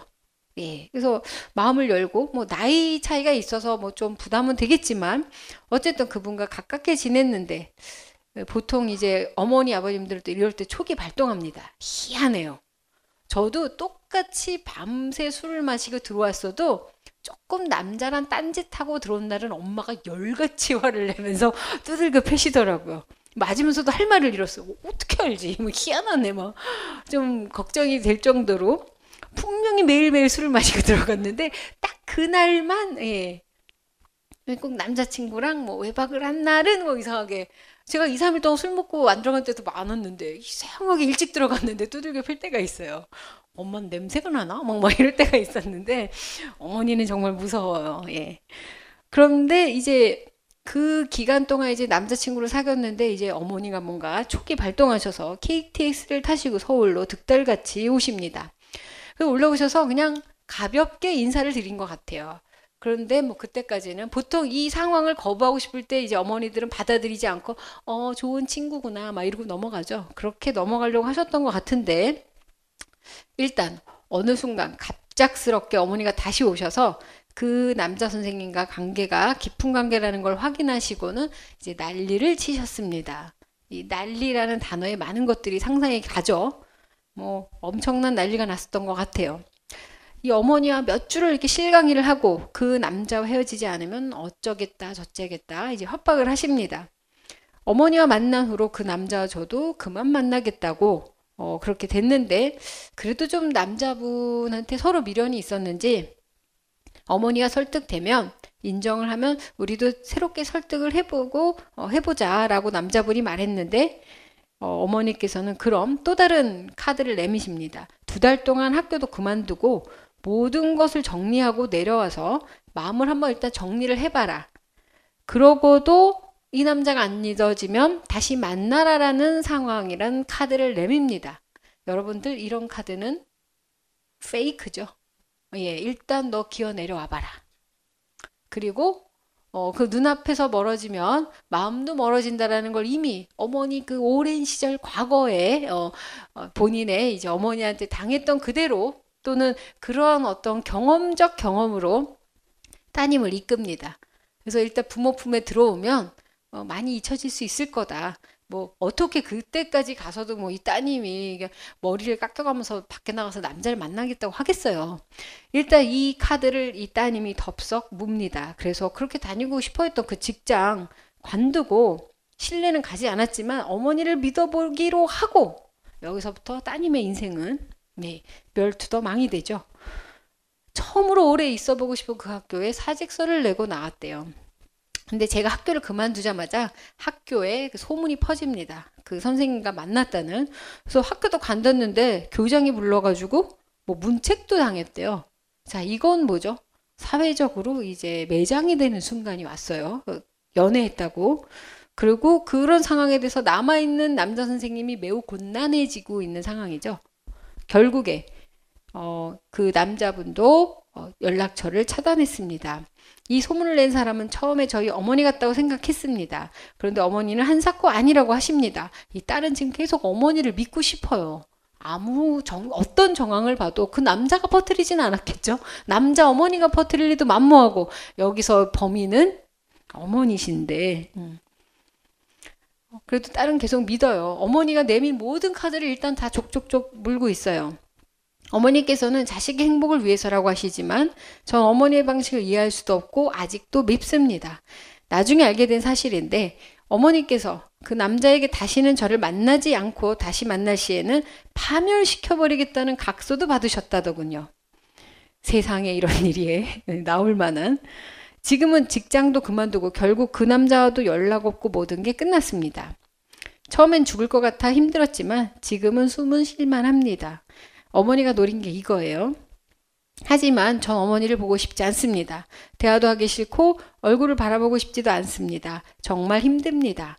정말 저희 어머니를 대할 자신이 없네요. 제가 효가 부족하고 이해심이 부족한 사람인가요?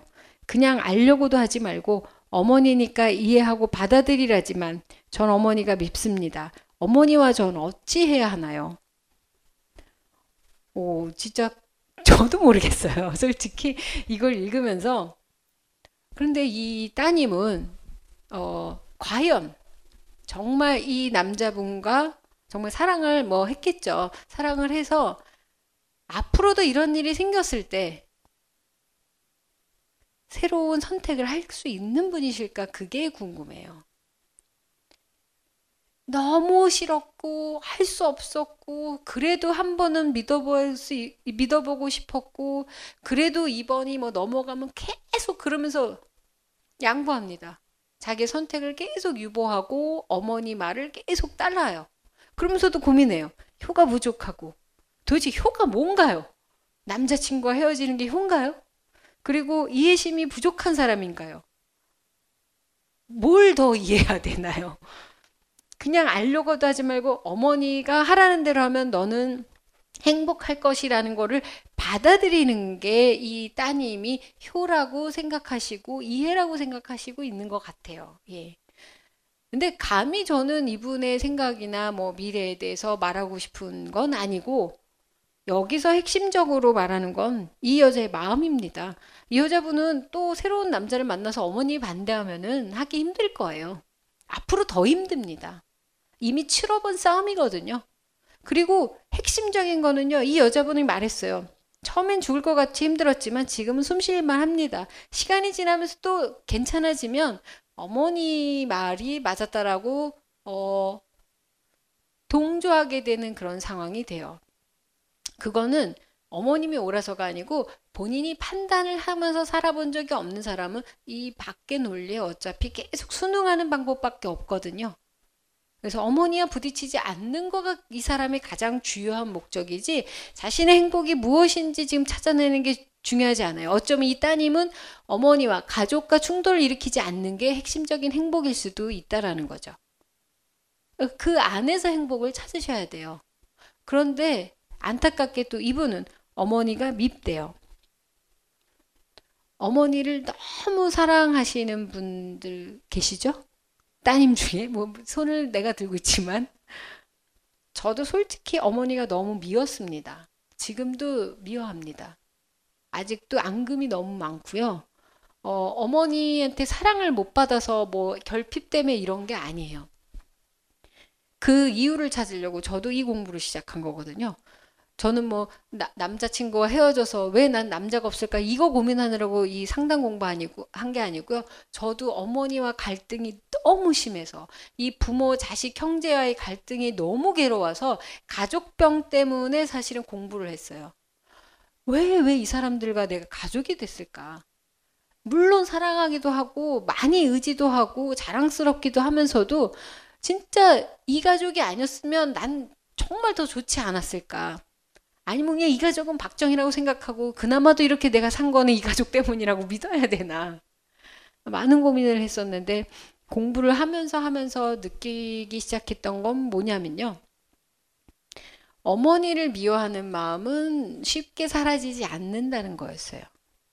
그리고 갑자기 생기지도 않는다라는 거였어요.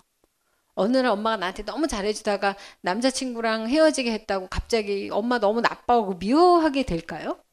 어느 날 하루아침에 부모를, 형제를 미워하는 사람은 거의 없습니다. 정말 극단적으로 말도 안 되는 일이 일어나기 전에는. 근데 그 전에 아무 문제가 없었다라는 건 그런 극단적인 일이 일어날 상황도 잘 안 일어난다라는 거거든요. 처음부터 무언가 아니었다라는 거죠. 그럼 가족이면 다 잘 맞아야 됩니까? 한 된장찌개에 숟가락 꽂고 먹었다고 해서 다 한마음 한뜻이었을까요? 애시당초부터 우리는 너무 다른 사람들이 함께 한 가족에서 디글디글 살고 있는 것 자체가 어마어마한 일이라는 거죠. 그냥 외모가 좀 비슷해서 익숙한 건 분명히 있지만 철저하게 가족으로 엮였다라는 거 빼고는 닮은 게 한 구석도 없더라고요. 제가 공부를 하면서 느꼈던 게. 저희 어머니 거 열심히 보러 다녔습니다. 제가 진짜 그 전국 사방팔방에 답답해서 다닌 점집에 제일 많이 물어본 게 저와 어머니의 관계였어요. 가족과의 관계. 이 뒤에 보면 고민 하나가 있는데 혼자 아버님 돌아가시고 혼자 계신 어머님을 케어를 해야 되는 것 때문에 자기가 유학 가고 싶은 거를 어떻게 해야 되나 고민하는 따님의 이야기도 또 있어요. 이게 가족의 병 중에 하나거든요. 음, 사랑하지 않아서도 아니고 미워하지도 않아서인데 또 병을 얻고 있잖아요. 이분은 어머니 때문에 힘든 겨, 과정을 겪어서 미워하고 있지만 너무 좋은 상황에서 못 떠나는 경우도 있어요. 저한테는 딜레마가 또 아버지예요. 어머니에 대한 미움이 강한데 또 아버지에 대한 애정은 또 심해요. 저는 뭐 어, 엄마 딸이라고 하고 엄마랑 손잡고 백화점에 가고 그런 건 단 한 번도 없는데 아빠랑은 맨날 커피숍 가고 둘이 맨날 전화해서 알라뷰 막 이러고 파파거리라고 하죠.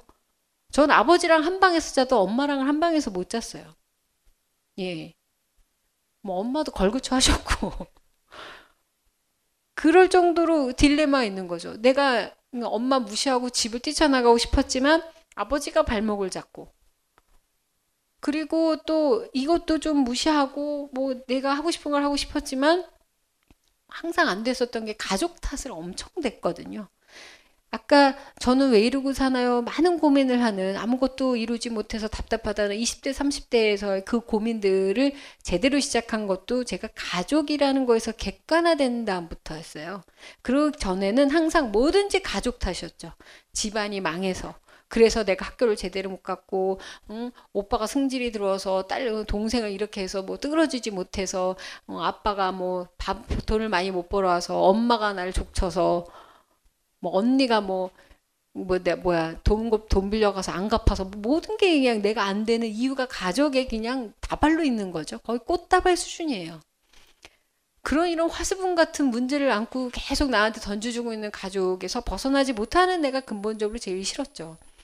그리고 그걸 늘 핑계 대는 것 자체가 편안하게 행복하게 사는 거를 원하면서도 그냥 아무 일 없는 것도 사는 게 힘든데 미워하면서 사는 건 더 힘들거든요. 한 집에서 같이 안 살더라도 이렇게 떨어져 살더라도 어머니를 뭐 또는 가족을 미워하는 마음을 갖고 산다라는 건 정말 이 여기 안에 늘 돌덩이 하나를 얹고 다니는 거예요. 여러분들 가족을 누구를 원망하거나 미워하는 마음이 없이 사는 사람이라면 여기 계시다면 정말 나가서 반드시 성공하셔야 돼요. 여기에 짐이라는 걸 얹고 사시는 분들이에요. 이 미움은 이제 안 없어지거든요. 그냥 친구랑 만나다가 배신해서 제가 미워 그러면 몇 년 지나면 잊혀지는데요. 이 정도는 왜 안 잊혀지냐면요. 내 삶에 이 정말 치부라고 할 수 있는 끝까지 건드리는 게 서로 가족이에요. 내가 사귀는 남자, 아니, 내가 사귀는 그 내 친구가 사귀는 남자가 너무 나쁜 놈이라고 내가 가가지고 협박하고 이럴 수는 있겠어요? 그런 사람도 가끔 있는데 그냥 미친 거죠.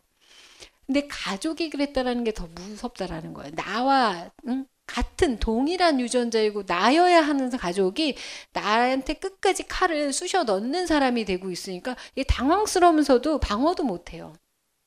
엄마라는 이름으로 자식을 위한다라는 이름으로 뭐 마음충도 아니고 그렇게 끝까지 서로 관여하는 거 나는 그럼 안 그랬을까요? 저도 어렸을 때 대바라진 소리 어머니한테 많이 했죠. 당연히 엄마는 이래야 되는 거 아니냐라고 엄마도 엄마한테 저도 쑤셔댔으니까.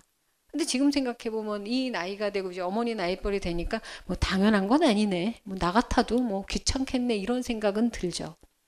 나를 좀더 알았으면 엄마가 엄마 자신을 잘 알았으면 좀 더 다른 길을 선택했을 텐데 그 시대 때는 어쩔 수 없다라는 게 좀 안타깝지만 그렇다고 해서 이해했다고 해서 사랑하거나 마음이 편해진 건 아닙니다. 평생 죽을 때까지 안고 있어야 되는 거죠. 여기에 안 내려가는 채증처럼. 이 따님 같은 경우 정말 안타까운 거예요. 이 미움이 쌓여서 이게 앞으로 어떻게 발작 증상을 일으킬 때마다 어, 촉매자가 될지는 모르겠지만 그래서 이분한테 어떻게 해야 될까요? 라는 거 연애하는 남자가 변심을 했는데 이 마음을 어떻게 끊어내어는 보다 더 힘들죠. 이분한테 위로는 아니지만 드리고 싶은 이야기 또는 이분처럼 이렇게 가족 중에 누구를 미워하는 마음 때문에 여기에 너무너무 뜨거운 돌을 얹고 떼지도 못하고 사시는 분들이 계시다면 제가 공부하고 느끼고 경험하고 상담한 알량한 그 안에서 어, 드리고 싶은 얘기는 하나예요. 미워하는 거를 안 하려고 할 수는 없고요. 또 반대로 부모님인데 어떻게 그래 효도해야지 사랑해야지 여기까지는 오버하지 마세요. 사랑하려고 애쓰지 마세요. 괴로워하지 마세요. 어머니든 아버지든 형제든 미워할 권리 있고 사랑하지 않을 이유 있어요. 그래도 부모인데? 그래도 자식인데? 아니요.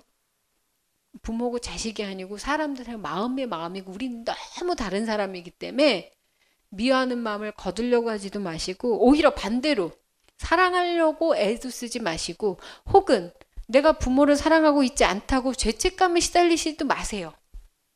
하지만 한 가지는 지켜야 돼요. 룰이 있어요. 충돌은 피하세요. 치고받고 싸울 일도 아니고 거기다가 퍼버봤자 돌아오는 거 뭐죠?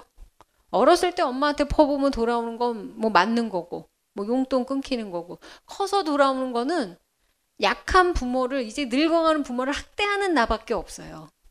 그 모습이 그렇게 산뜻할까요? 어 이제 그래 늙어서 한번 한번 내가 해보자 뭐 그런 마음으로 너무 뭐 해보면 해대면 시원할까요? 엄마 어렸을 때 나한테 했던 거 내가 지금 확 해버려야지.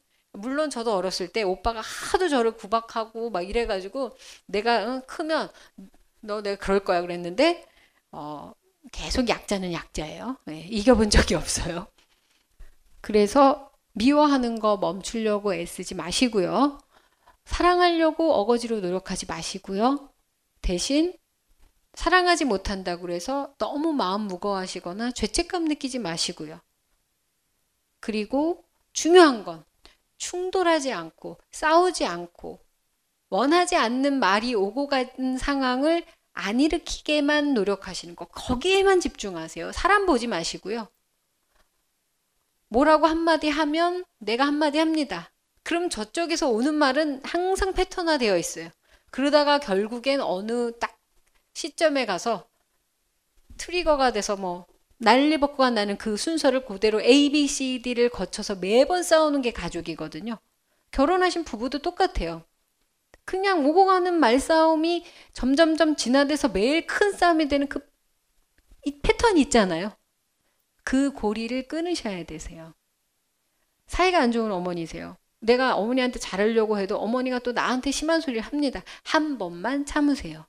자, 한 번 참으면 어, 엄마 왜 그러세요? 네, 괜찮아요. 죄송해요.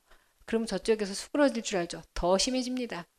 이게 내 말을 말같이 하나 더 난리가 칩니다. 한 번 더 수그리세요.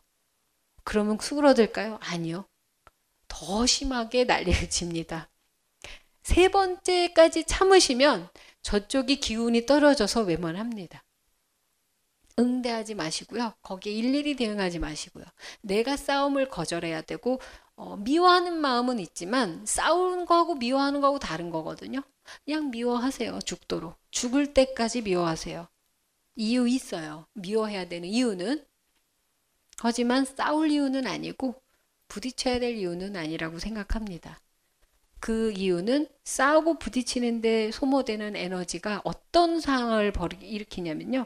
직장을 간두고 집구석에 처박혀서 고향에 내려가서 아무것도 못하는 이런 비현실적인 상황을 만들어요. 거기에 온 에너지를 쏟느라 내 현실은 초토화가 된다라는 거죠. 남의 집에 막 불이 났다고 불구경하고 있는 거 알고 보면 내 집이라는 거예요. 결국에 이 가족과의 싸움은 꺼지지 않는 진화되지 않는 불이거든요. 어, 거기에서 빨리 멀찌감치 떨어질 수 있는 방법은 어, 그 불과 현실감도 없고 현, 어, 이 정체도 모를 불과 싸우는 거를 어, 중단하시는 거. 그래서 그 에너지가 있다면 내 현실에 빨리 적응하려고 애쓰시는 게 중요하다는 거죠. 이분 더 이상 이 마음을 어떻게 할까 고민하지 마시고 빨리 새로운 직장을 구하시는데 열성을 다하셔야 될 것 같아요. 네, 이렇게 살아봤자 뭐해? 날 뭘 하든 엄마가 다 거부하고 거절할 건데 100번 거절을 하고 100번 까이고 100번 엄마가 옳다 싫다 하더라도 100번 기어나가서 내 삶을 찾아야죠. 절대로 안 쳐줍니다, 이 어머니. 절대로 마음에 들 일도 없을 거예요. 이미 태생이 이 딸을 못 믿어요. 그렇게 마구마구 그 딸이 사귀는 남자를 짓밟아도 된다라고 딸을 이미 규정했는데 이 어머니가 지금 나쁘다고 얘기하는 게 아닙니다. 이미 관계는 그렇게 시작됐어요. 이 고리를 끊는 방법은 내가 붙잡을 지푸라기가 저 세상 밖에 있어야 돼요. 안 그러면 여기에 머무르게 된다라는 거죠. 빨리 독립 여러분 엄마랑 시집 갈 때 되면은 그러죠. 엄마랑 많이 싸우죠. 엄마랑 많이 싸워서 시집을 가는지 시집 갈 때가 돼서 엄마랑 많이 싸우는지는 모르겠지만 그때가 되면 이제 따님과 어머니들이 막 난리가 납니다. 중내산에 하면서 어머니도 볼 때마다 시집 안 가냐, 뭐 등짝만 봐도 막 때리고 싶고 막 그렇다고 그래요. 막 시집 못 보내서 날리고 마음의 짐인 것 같고 뭐기 본인 마음의 짐을 딴이 딴 집에 가가지고 더 큰 짐을 주시려고 그러세요. 결국에 이 친구분은 이 병 중의 병 가족이라는 불치병을 얻으신 거고 어, 불치병은 고치지 못한다라는 거죠. 어, 끝까지 죽을 때까지 안고 가는데 잘 다스려야 됩니다. 번지지 않게 다른 걸로. 이 미움이 다른 사람한테 전이 되지 않고 이 미움 때문에 다른 사람이 나한테 오는 것도 막지 않아야 되려면 충돌하지 않으셔야 돼요. 나쁜 기억을 없애시고 빨리 그 에너지로 지금 잘린 직장 말고 다른 직장 구해서 선생 하셨다면서요. 다시 노력하셔서 그 잡을 가지시고 거기에서 또 다시 시작하시는 거 빨리 하실 필요가 있으시다는 거죠. 언제까지 일해야 되나요? 어찌해야 되나요? 어찌하겠뇨?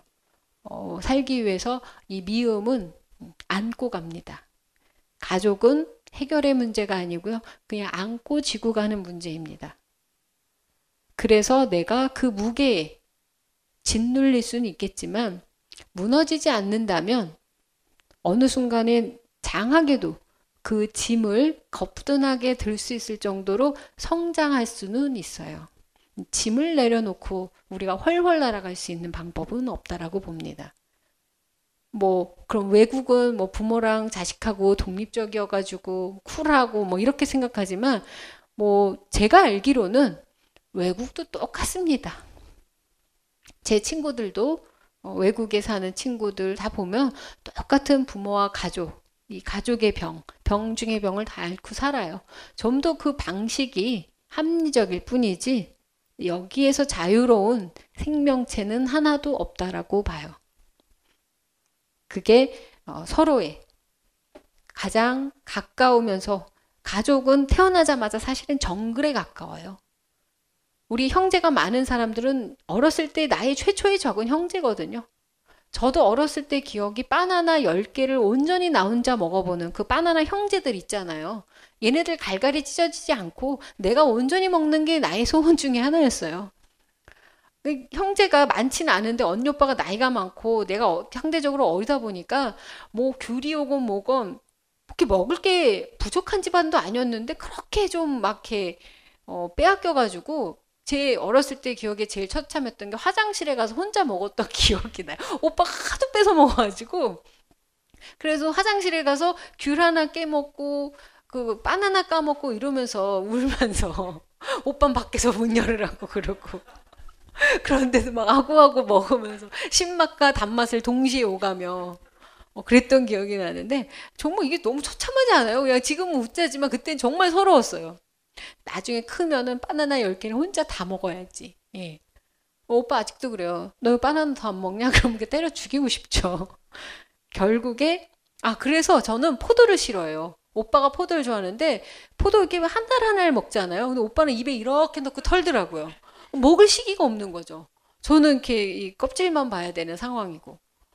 그것 때문에 맨날 오빠랑 싸워서 이 형제라는 거는 결국엔 내가 받아야 되는 어, 부모님의 사랑과 이 먹이를 놓고 싸우는 치열한 거기다 서열이 정해져 있어서 이걸 넘어가면 또 저지당하고 이거 말도 안 되는 계급 사회 중에서도 최고로 막 가는 계급사예요. 막내는 배가 들고픕니까? 뭐, 뭐 장남은 뭐 어떻게 좋은 것만 쳐먹이려고 그러세요? 아우 아주 오빠 그 숟가락에 올라가는 그 밥 숟가락에 올라가는 고기를 볼 때마다 가슴이 쓰리죠. 저희 집이 이제 귀남이와 후남이 집안이었거든요. 예. 예. 오빠는 이제 귀남이고 저희 오빠는 가스렌지 그 중간 밸브가 뭔지도 모르셨던 분이셨으니까 예, 40전까지는 결국은 딸들은 이제 시다발이었고 그래서 이제 저희 어머니한테 많이 부딪혔었죠. 언니는 그래도 순종적이었는데 저는 또 근성이 어릴 때부터 빨갱이다 보니까 왜 제가 이걸 해야 됩니까? 뻑! 꼭 맞고 해야겠냐? 그러게 말이에요. 뭐 이러고 꼭 맞고 해야 되지. 막 안 맞고도 하면 좋겠는데 꼭 맞고 해요. 새벽 3시에 라면을 끓이래요, 오빠가. 언니는 끓여줬어요. 근데 시집 간 다음에 이게 누구 몫이죠? 저예요. 엄마는 또안 끓여요. 오빠가 저쪽 방에서 이쪽 방에 전화를 합니다. 끓여라. 내가 왜? 갈까? 아니요? 뭐 일어나가지고 오지 마세요. 열심히 라면을 끓입니다. 사람들이 저보고 되게 효녀라고 그러고 부모한테 잘한다고 그러고 참 잘한다고 그러는데 솔직한 마음으로 어 되게 미워해요. 미워하는 분도 계시고 아직도 그 마음이 있고 속상한 것도 있고 상처받은 것도 많은데 싸우지 않으려고 결심한 계기가 있어요. 그렇게 싸우면서 집안 식구들과 가족과 싸우면서 어, 제가 한 가지 놓쳤었던 게 뭐냐면 왜 그런 거 있죠? 내가 잘못돼서 학, 나를 학대하면 나를 사랑하는 사람이 상처받을 거라고 생각하는 웃긴 발상. 내가 다치면 부모가 어, 뭐 속상하겠지. 안 속상하더라고요. 결국에는 내가 모양새가 나빠지면 이게 부모에 대한 복수, 엄마에 대한 복수라고 생각을 했어요. 근데 결국 내 인생만 뭐 망친 거죠. 학교 때려치고 반항하고 가출하고 그러면 부모님을 막 이렇게 속상하게 할 것 같은데 안 찾더라고요. 다시 기어 들어왔어요. 이틀 만에. 빨리 안 찾네. 그러면서. 그런 걸로 복수하기 시작하고 상처 주려고 했더니 음, 내 인생만 계속 병 들어가고 핑계대는 맨날 맨날 술 처먹고 핑계대는 일상밖에 없어서 결국에는 어느 날 오빠 그러더라고요. 이제 작작했으면 좋겠다. 응. 아, 핑계대지 말았으면 좋겠다. 그래서 좀 뜨끔하면서 그 다음부터는 그렇다고 해서 속상한 거 상처받은 게 절대 치유된 건 아니지만 음, 싸우지 않고 복수하지 않고 그리고 상처 입히지 않고 그 모든 기운과 에너지를 밖에 나가서 열심히 살려는데 애썼기 때문에 중간중간 아직도 이 나이 이, 시, 이 순간에도 속상하고 서운한 게 왜 없겠습니까? 안 없어지는 문제라고 생각을 하는데 결국엔 제가 제일 잘했었던 거는 이 공부를 통해서 그 사람과 나는 완전히 다른 사람이었구나를 깨달은 순간이었어요. 그래서 제가 소울카드를 얘기하고 그 사람의 가장 내밀한 어떤 것들이 어떻게 다른지를 공부하고 있었던 건 끊임없이 끊임없이 이 사람과 내가 무엇이 어머니와 내가 무엇이 다르고 무엇이 안 맞는가를 찾다 보니까 정말 기쁜 순간이었습니다. 얼굴은 똑같이 생겼는데 쏠카드를 봤을 때 하나도 닮은 게 없어서 아, 나 엄마 안 닮았다 소리가 이렇게 행복할 줄이야. 네, 누가 저 엄마 닮았네요. 좀 기분 안 좋았거든요. 뭔가 내가 닮고 싶지 않은 부분을 내가 갖고 있지 않을까라는 되게 두려움이 있었는데 사실 뭐 많이 닮은 게 있어요. 게으른 것도 똑같고 잠 많은 것도 똑같고 나도 자식 낳았으면 만만치 않을 거란 생각이 드는데 그 구성을 보면서 아, 엄마 난 다르다. 다르기 때문에 부딪히는 거고 어, 아무 문제 없다. 대신 부딪히지만 말자. 그 이후로 잘 지내고 있습니다. 함께 해외여행도 가고 물론 뭐 내 돈 많이 썼지만 어, 어머니가 좋아하시는 게 뭔지 급 간파를 하고 어, 늘 입금을 해드리고 어, 긴 대화 나누지 않고 그리고 막 속상하고 나도 세상에서 지쳐서 딸인데 엄마한테 기대고 싶은 순간이 많은데 기대지 못할 때 어, 차라리 다른 쪽을 기대는 방법을 찾으면서 기대하지 않았어요. 싸우지 않고 그러니까 일어나는 일들은 주변 가족들이 저를 인정하기 시작합니다.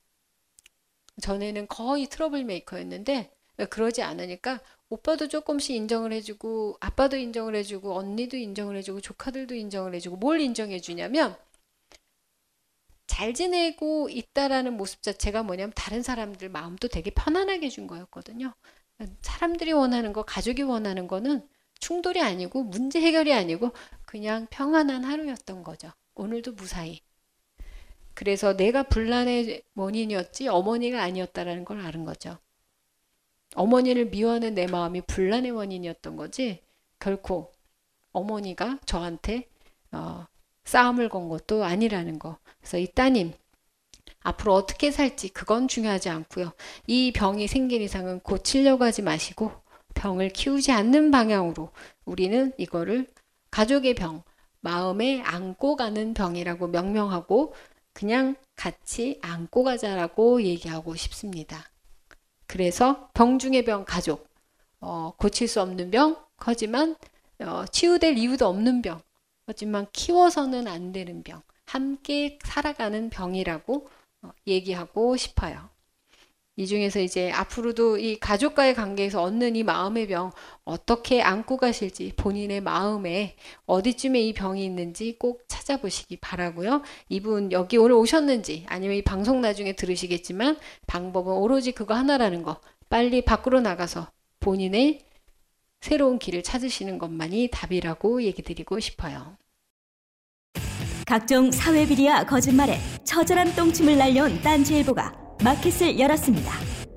기자들이 검증해 믿을 수 있는 상품들을 은하계 최저가로 판매하여 명랑한 소비문화 창달에 이바지할 딴지마켓.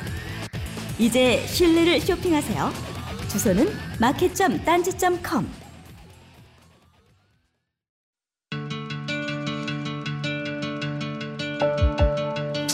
여러분들이 좀 더 즐겁게 남은 여러분의 인생 동안 단 몇 초라도 더 즐거움을 기쁨을 가질 수 있는데 조금이라도 도움이 되었으면 합니다.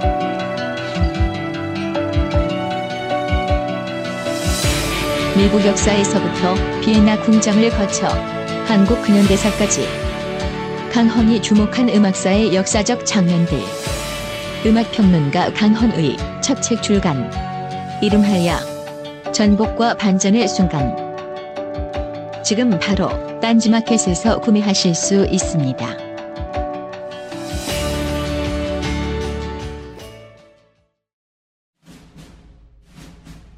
스마트폰에 바이블, 벙커원 어플이 대폭 업그레이드 되었습니다.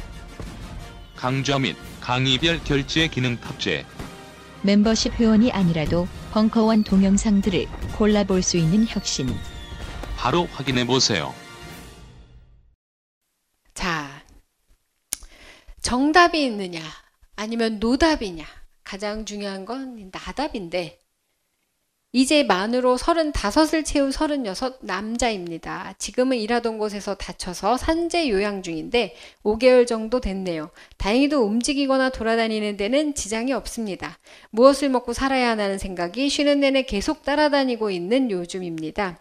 그 생각이 따라다닌 지는 어, 꽤 되었는데요. 세상에서 살아남을 수 있는 필살기 같은 게 있어야 한다는 생각은 꽤 오래전부터 갖고 있었어요. 그 필살기로 가기 위한 습관을 들이는 일만큼 어려운 게 없는 것 같습니다. 제대로 하는 게 하나도 없어라는 자책으로 끝났던 돌이켜봤을 때 무수히 많았던 작심 3일 유닛들 큰 병을 앓고 있는 것도 아니고 사지 멀쩡한 놈이 오랜 시간 동안 갖고 있던 그 흔한 고민 작심삼일병입니다. 산재 날짜 끝나는 게 너무 무서운 요즘입니다. 어, 여러분들 병, 일을 열심히 하시다가 뭐 과로든 뭐든 사고든 해서 병원에 입원하셔 본 적이 있으실 거예요. 그런 적이 있는데 병원에 입원을 하는 순간 걱정이 됩니다. 어, 일을 중단해서 뭐 정리도 못했는데 갑자기 입원을 하게 되고 아무것도 못하게 되고 하루 이틀이 지나면 익숙해집니다.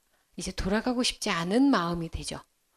어, 어거지로라도 병원에 입원을 하면 어쨌든 차단되면서 자기만의 시간을 이렇게 게으르게 보낼 수 있는 상황이 되는데 뭐 빨리 병원을 퇴원하는 게 이제 두려워지는 시기가 돼요. 돌아가야 되니까. 이분도 그런 마음이신 것 같은데요. 제가 이 질문을 골랐었던 가장 큰 이유는 뭐냐면요. 이분은 자기에 대해서 정답이 있으세요. 필살기가 있으면 살아남을 수 있대요. 필살기. 살기 위해 필요한 것. 여러분들 각자 필살기가 있으신가요? 우리 앞에 계신 상당히 준수하게 생기셨는데 예, 필살기가 있으신가요? 혹시 이 질문 당사자는 아니시죠? 필살기라는 게 있으세요? 예.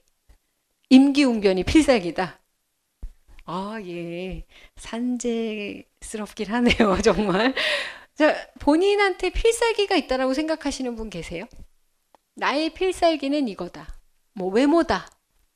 앞에 계신 분 아름다우신데 네, 본인 본인 필살기는 뭐 그 미소인가요? 아니면 외모? 아직은 부족하신가요? 본인만의 필살기가 있다고 생각하세요? 필살기. 이게 이게 무슨 단어인지 솔직히 처음엔 좀 귀를 의심했어요. 서른다섯이면 그렇게 나이 많은 분 아닌데 필살기 이거 한 60년대쯤 들었을 만한 단어 아닌가요? 이분한테 이 필살기는 이 사람의 또래에서 얻어들은 이야기일까요? 주변에 분명히 연장자가 있으신 것 같아요. 누군가가 이분한테 계속 필살기라는 주문을 외고 있지 않는 한은 젊은 사람이 서른, 서른 초반이신 분. 필살기란 단어 쓰신 적 있어요? 아, 게임. 그렇다라면 필살기 있어야 됩니다. 어, 게임에서는 필살기가 있어야죠. 예, 임기응변만큼의 필살기가 필요합니다. 게임에서는. 주로 현질이라고 하죠. 제 필살기는. 게임에서 살아남는 방법. 현질이 뭔지 아시나요? 여러분들 애니팡에도 요즘 현질 하시던데. 예. 어, 게임에 필요한 이 무기들을 현실의 돈으로 쓰는 그런 말도 안 되는 짓을 하는 걸 현질이라고 하는데 어, 보통 분들은 이해하실 수 없지만 게임을 하신, 하신 분들은 어떠한 뭐 최종 보스를 죽인다든지 아니면 기, 정말 넘어가야 되는 그 레벨의 고비 때마다 현질을 하지 않고는 못 넘어간다라는 걸 어, 충분히 인지하고 계실 겁니다. 그럴 때나 쓰는 필살기인데 이분은 인생이 그게 있어야 된다고 생각하니까 어떨까요? 필살기라는 게 어느 날 갑자기 현질로 사지는 것도 아니고 레벨을 높인다라고 그래서 뭐 쌓아지는 뭐 무기 공력 뭐 방어력도 아니고 무엇을 가지고 필살기로 하는지 모르는데 또 한 번 이 사람이 어, 아주 재밌는 걸 얘기합니다. 필살기를 얻기 위해서는 무엇이든 하나 꾸준히 하는 게 있어야 된대요. 그런데 자기는 작심삼일해서 안 된대요. 그분이 작심삼일이 필살기도 아니고 이분은 지금 정답이라는 걸 갖고 있어요. 필살기가 나를 살게 할 것이다. 그런데 이 필살기만 있으면 살 수 있는데 나한테는 답이 없어요. 왜냐하면 나는 작심삼일이기 때문에. 그럼 이 질문을 가지고 고민을 하게 되면 이분은 평생 산재 같은 일만 일어납니다. 핑계 댈수 있는 일만 계속 일어나요. 쉴 수밖에 없고 나가서 뭐 할 수밖에 없고 작심삼일을 하는 거는 뭐 괜찮은데 필살기라는 게 끊임없이 꾸준히 해야 되는 일이라고 정한 순간 희한하게도 끊임없이 할 수 없는 상황들만 반드시 생겨요. 이거는 어떻게 하냐? 제가 용해서 아는데요. 이런 분들 오셔서 이런 얘기 해주잖아요. 제일 좋아합니다. 오셔가지고 아 제가 지금 산재고 뭐 이렇게 이렇게 경력이 계속 단절되고 있는데 이런 제 저만의 이런 어떤 노하우나 전문성이 없어서 못 살 것 같은데 어떡하죠? 반드시 내년에는 또 사고를 당하실 겁니다. 그러면요. 그럴 줄 알았어. 막 이러면서 가셔서 내년이면 또 와요. 선생님 너무 용하세요. 저 그때 차 사고 나가지고 3개월 쉬었잖아요. 저 100% 맞출 수 있어요. 이분은 어떻게 하든 그 경력이 단절되고 끊길 수밖에 없는 일들을 온몸으로 이해하고 받아들여요. 산재, 몸이 멀쩡한데 지금 산재를 지금 당하고 계셔서 지금 쉬고 계세요. 이거 자체가 이분은 결국에는 내 필살기를 찾을 수 없는 온갖 경력 절단이 나는 상황들을 열심히 수집하고 계시는 거거든요. 혹시 이 질문을 하신 분이 여기 계시지 않은 계시는 지금 남자분들을 유심히 보고 계시는데 어, 혹시나 여러분들이 나는 이게 있어야 된다라고 생각하는데 뭐 여자분들 간단하게 내가 연애를 하려면 이뻐야 된다고 생각하는데 또는 내가 결혼을 하려면 집 정도 전세금은 있어야 된다고 생각하는데 또는 내가 어디 취직하려면 대학원은 나와야 되는데 또는 학생들은 내가 그래도 뭔가 스펙이라도 하려면 어학연수라도 다녀와야 되는데 이런 건 있어야 내가 필살기라고 생각해서 뭐는 할 수 있는데 이런 식으로 공식을 짜고 계시고 이런 식으로 고비를 하시고 계신 분이 있다면 제가 단언컨대 내년에도 산재급의 일을 당하셔서 쉬고 계실 확률이 너무 높다라는 거죠. 제가 용한 게 아니에요. 여러분들은 여러분들의 인생을 그렇게 가게 만들려고 끊임없이 그 말을 해주는 사람들을 찾아다닌다는 거죠. 여러분들이 점집 방문을 해본 그 평생에 아무리 없어도 10회 이상의 경험은 있을 거라고 생각합니다. 그분들의 가장 큰 공통점들 중에 하나는 뭐냐면 내가 원하는 답이 나올 때까지 찾아다니는 분들이 아주 많아요. 그 답을 위해서 왜 내년에도 그렇게 살 거니까. 그걸 끌어들이는 자신만의 상당한 암시가 있거든요. 이분이 본인이 만든 정답에 나는 노답이고 그럼 난 어떻게 살아야 되냐라는 거 어, 답이 없죠. 이런 걸 바로 노답이라고 그래요. 답이 없어요. 왜냐하면 정답이 있다라고 생각하시거든요. 필살기가 있어야 산다. 뭐가 있어야 산다. 또는 이 정도는 돼야 산다. 아 그럼 빨리 다 뒤지지 왜 없는데 왜 꾸역꾸역 작심삼일해 가면서 살아요. 죽지도 못하겠죠? 왜? 필살기가 없어서 죽을 수가 없어요. 자, 그럼 이런 질문들 여러분들은 이거 읽으면서 어 그래 한심하다. 혹은 그래 저게 무슨 고민이야 하는데 비슷한 고민들을 여러분들도 많이 하고 사신 고 저도 늘 하고 살았었던 시기가 있었다라는 거죠. 지금도 가끔은 그렇게 생각해요. 내가 조금만 더 이뻤어도 뭐 이런 말도 안 되는 뭐 조금만 더 뭐가 있었으면 아직도 이 조금만 있었으면 뭐가 잘 되지 않을 거라는 어, 착각을 하는데 그게 있을 리가 만무천부당하죠. 말도 안 되는 거죠. 어, 그런 착각 속에서 계속 노답으로 사시는 것보다는 그냥 나답게 작심 삼일이 뭐 나쁩니까? 작심을 하는 게 어딥니까? 작심도 안 하고 사람 사람도 많은데 근데 필살기가 있다고 생각을 하시고 그걸 뭐냐게 꾸준히 해야지만 내가 살 수 있다라고 생각하신다면 뭐 작심상의를 매일 3일마다 하시는 것도 나쁘진 않습니다. 근데 이분의 가장 핵심 그 필살기로 가기 위한 습관을 들이는 일만큼 어려운 게 없다라고 하시는데 맞아요. 그거 재능입니다. 성실히 열심히 하는 것만큼 제일 무서운 게 없어요. 그런 분들이 끝까지 살아남고 끝까지 그 자리를 지키는 게 어, 남는 거죠.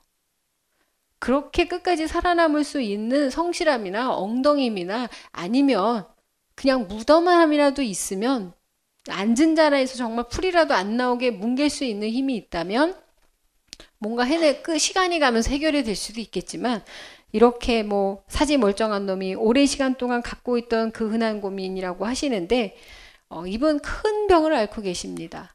당장 뭘 시작하시지 못하는 병. 정말 3일만 하시더라도 계속 뭔가 시작하시는 게 이분한테 제일 중요하세요. 필살기를 찾아서가 아니고요. 그냥 지금 무언가 시작하는 게 왜 중요하냐면 현실에 내가 두 발을 딛고 있지 않으면 미래를 절대로 볼 수가 없거든요. 뭐라도 하고 있지 않으면 그 다음은 안 보여요. 근데 산재 핑계로 이렇게 계속 있고 그 날이 다가온다라는 건 두 발로 서 있는 것조차가 지금 못하겠다라는 건데 두 발로 서 있지도 못하는데 필살기는 어디서 오나요? 아, 오래 누워 있으면 생길까요? 일단 빨리 이 산재 날짜에 어, 다가오기 전에 목욕을 해야 합니다. 이 정도 되면 거의 잘 안 씻을 확률이 되게 높아요. 오랜 경험상 목욕을 하시고 미용실에 조, 여기 뭐 저기 무슨 3천 5천원짜리 말고 좋은데 빚내서라도 좋은데 가셔서 어, 헤어 디자이너에게 헤어를 두 하시고 그리고 깔끔한 옷을 입으시고 매일매일 어딘가 나가세요. 그리고 그 두 발로 서 있는 경험. 저도 직장 생활을 따로 하진 않는 프리랜서이고 혼자서 일하는 사람이지만 이 생활이 오래되면서 나빠진 게 뭐냐면 생활을 나 혼자 다 잡는 게 참 쉽지가 않아요. 조직이 너무 싫어서 기어 나왔는데 이제 제가 조직을 만들어서 출퇴근을 하는 상황이 됐어요. 왜?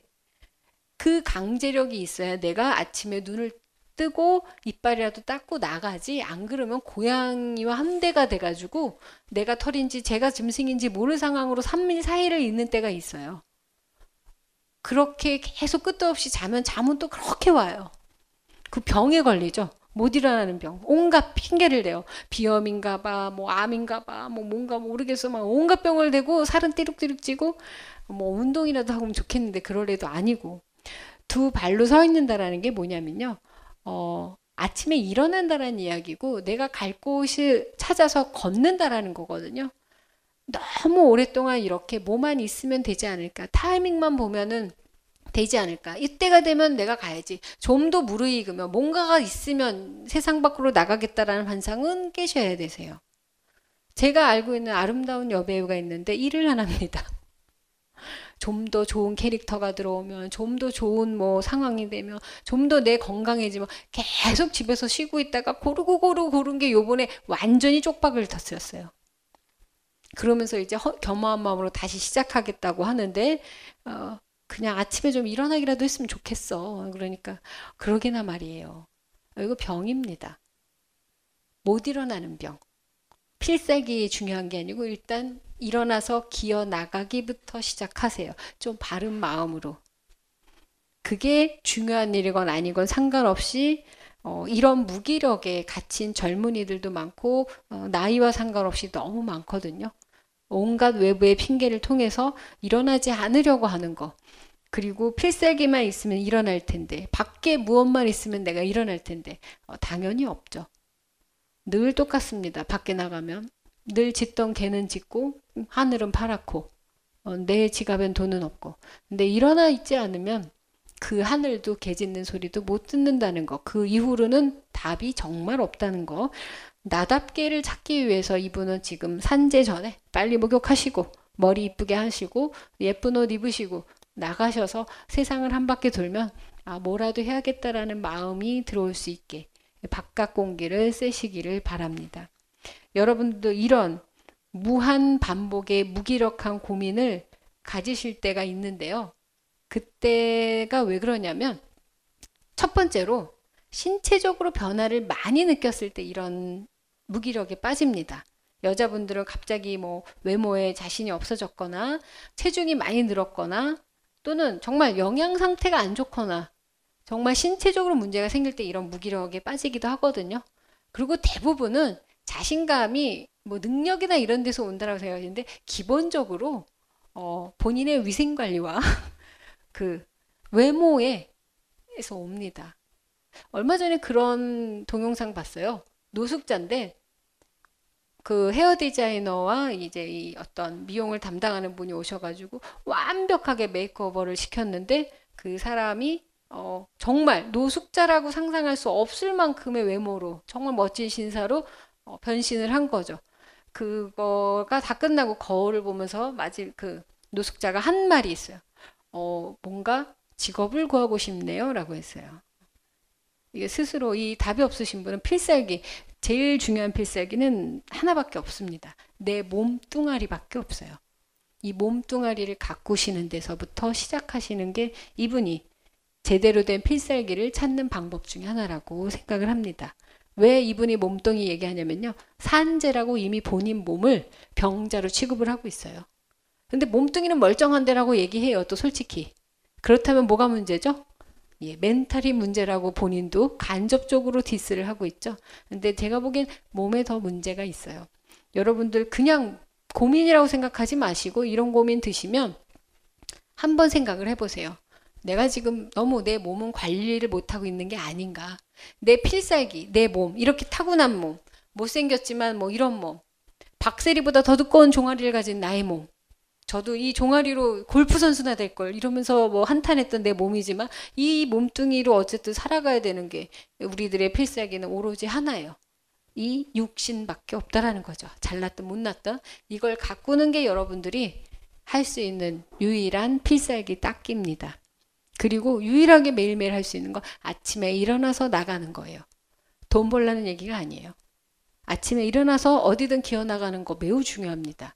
동네 한 바퀴를 가든 두부사를 가든 나갈 때 제대로 된 모양새로 나가는 거 어, 사람이기 때문에 그 시작부터 하시고 두 발로 이 걸으시는 것부터 하시는 게 제일 중요한 스타트라고 그렇게 얘기 드리고 싶어요. 어, 여러분들이 솔직히 이렇게 고민이란 거 듣고 같이 얘기를 나누고 있는데 뭐 아닌 척하지만 대부분 이런 고민을 하고 사셨을 거고 어, 안타까워하시지만 사실 여러분들이 대부분 이 고민 속에 사시고 계세요. 뭐 오늘 아셨으면 좋겠는 건 뭐냐면 그 고민들이 다 말장난이었고 다 단어에 속은 거고 다 남들이 심각하게 생각하지도 않는 기준들 때문에 그런 걸로 제대로 성공한 적도 없는 말도 안 되는 기준에 사로잡혀서 쓸모없는 고민을 하고 계셨다라는 것만 얘기 드리는 거죠. 필살기가 어디 있겠어요. 저도 남자 꼬시려면 6시간 떠들어야 된다고 누누이 얘기하잖아요. 필살기가 그거밖에 없으니까. 저도 저분처럼 야시시하게 웃고 이렇게 머리 이렇게 옆으로 꼭 저런 분 이렇게 옆으로 이렇게 해가지고 옆으로 웃어요. 예.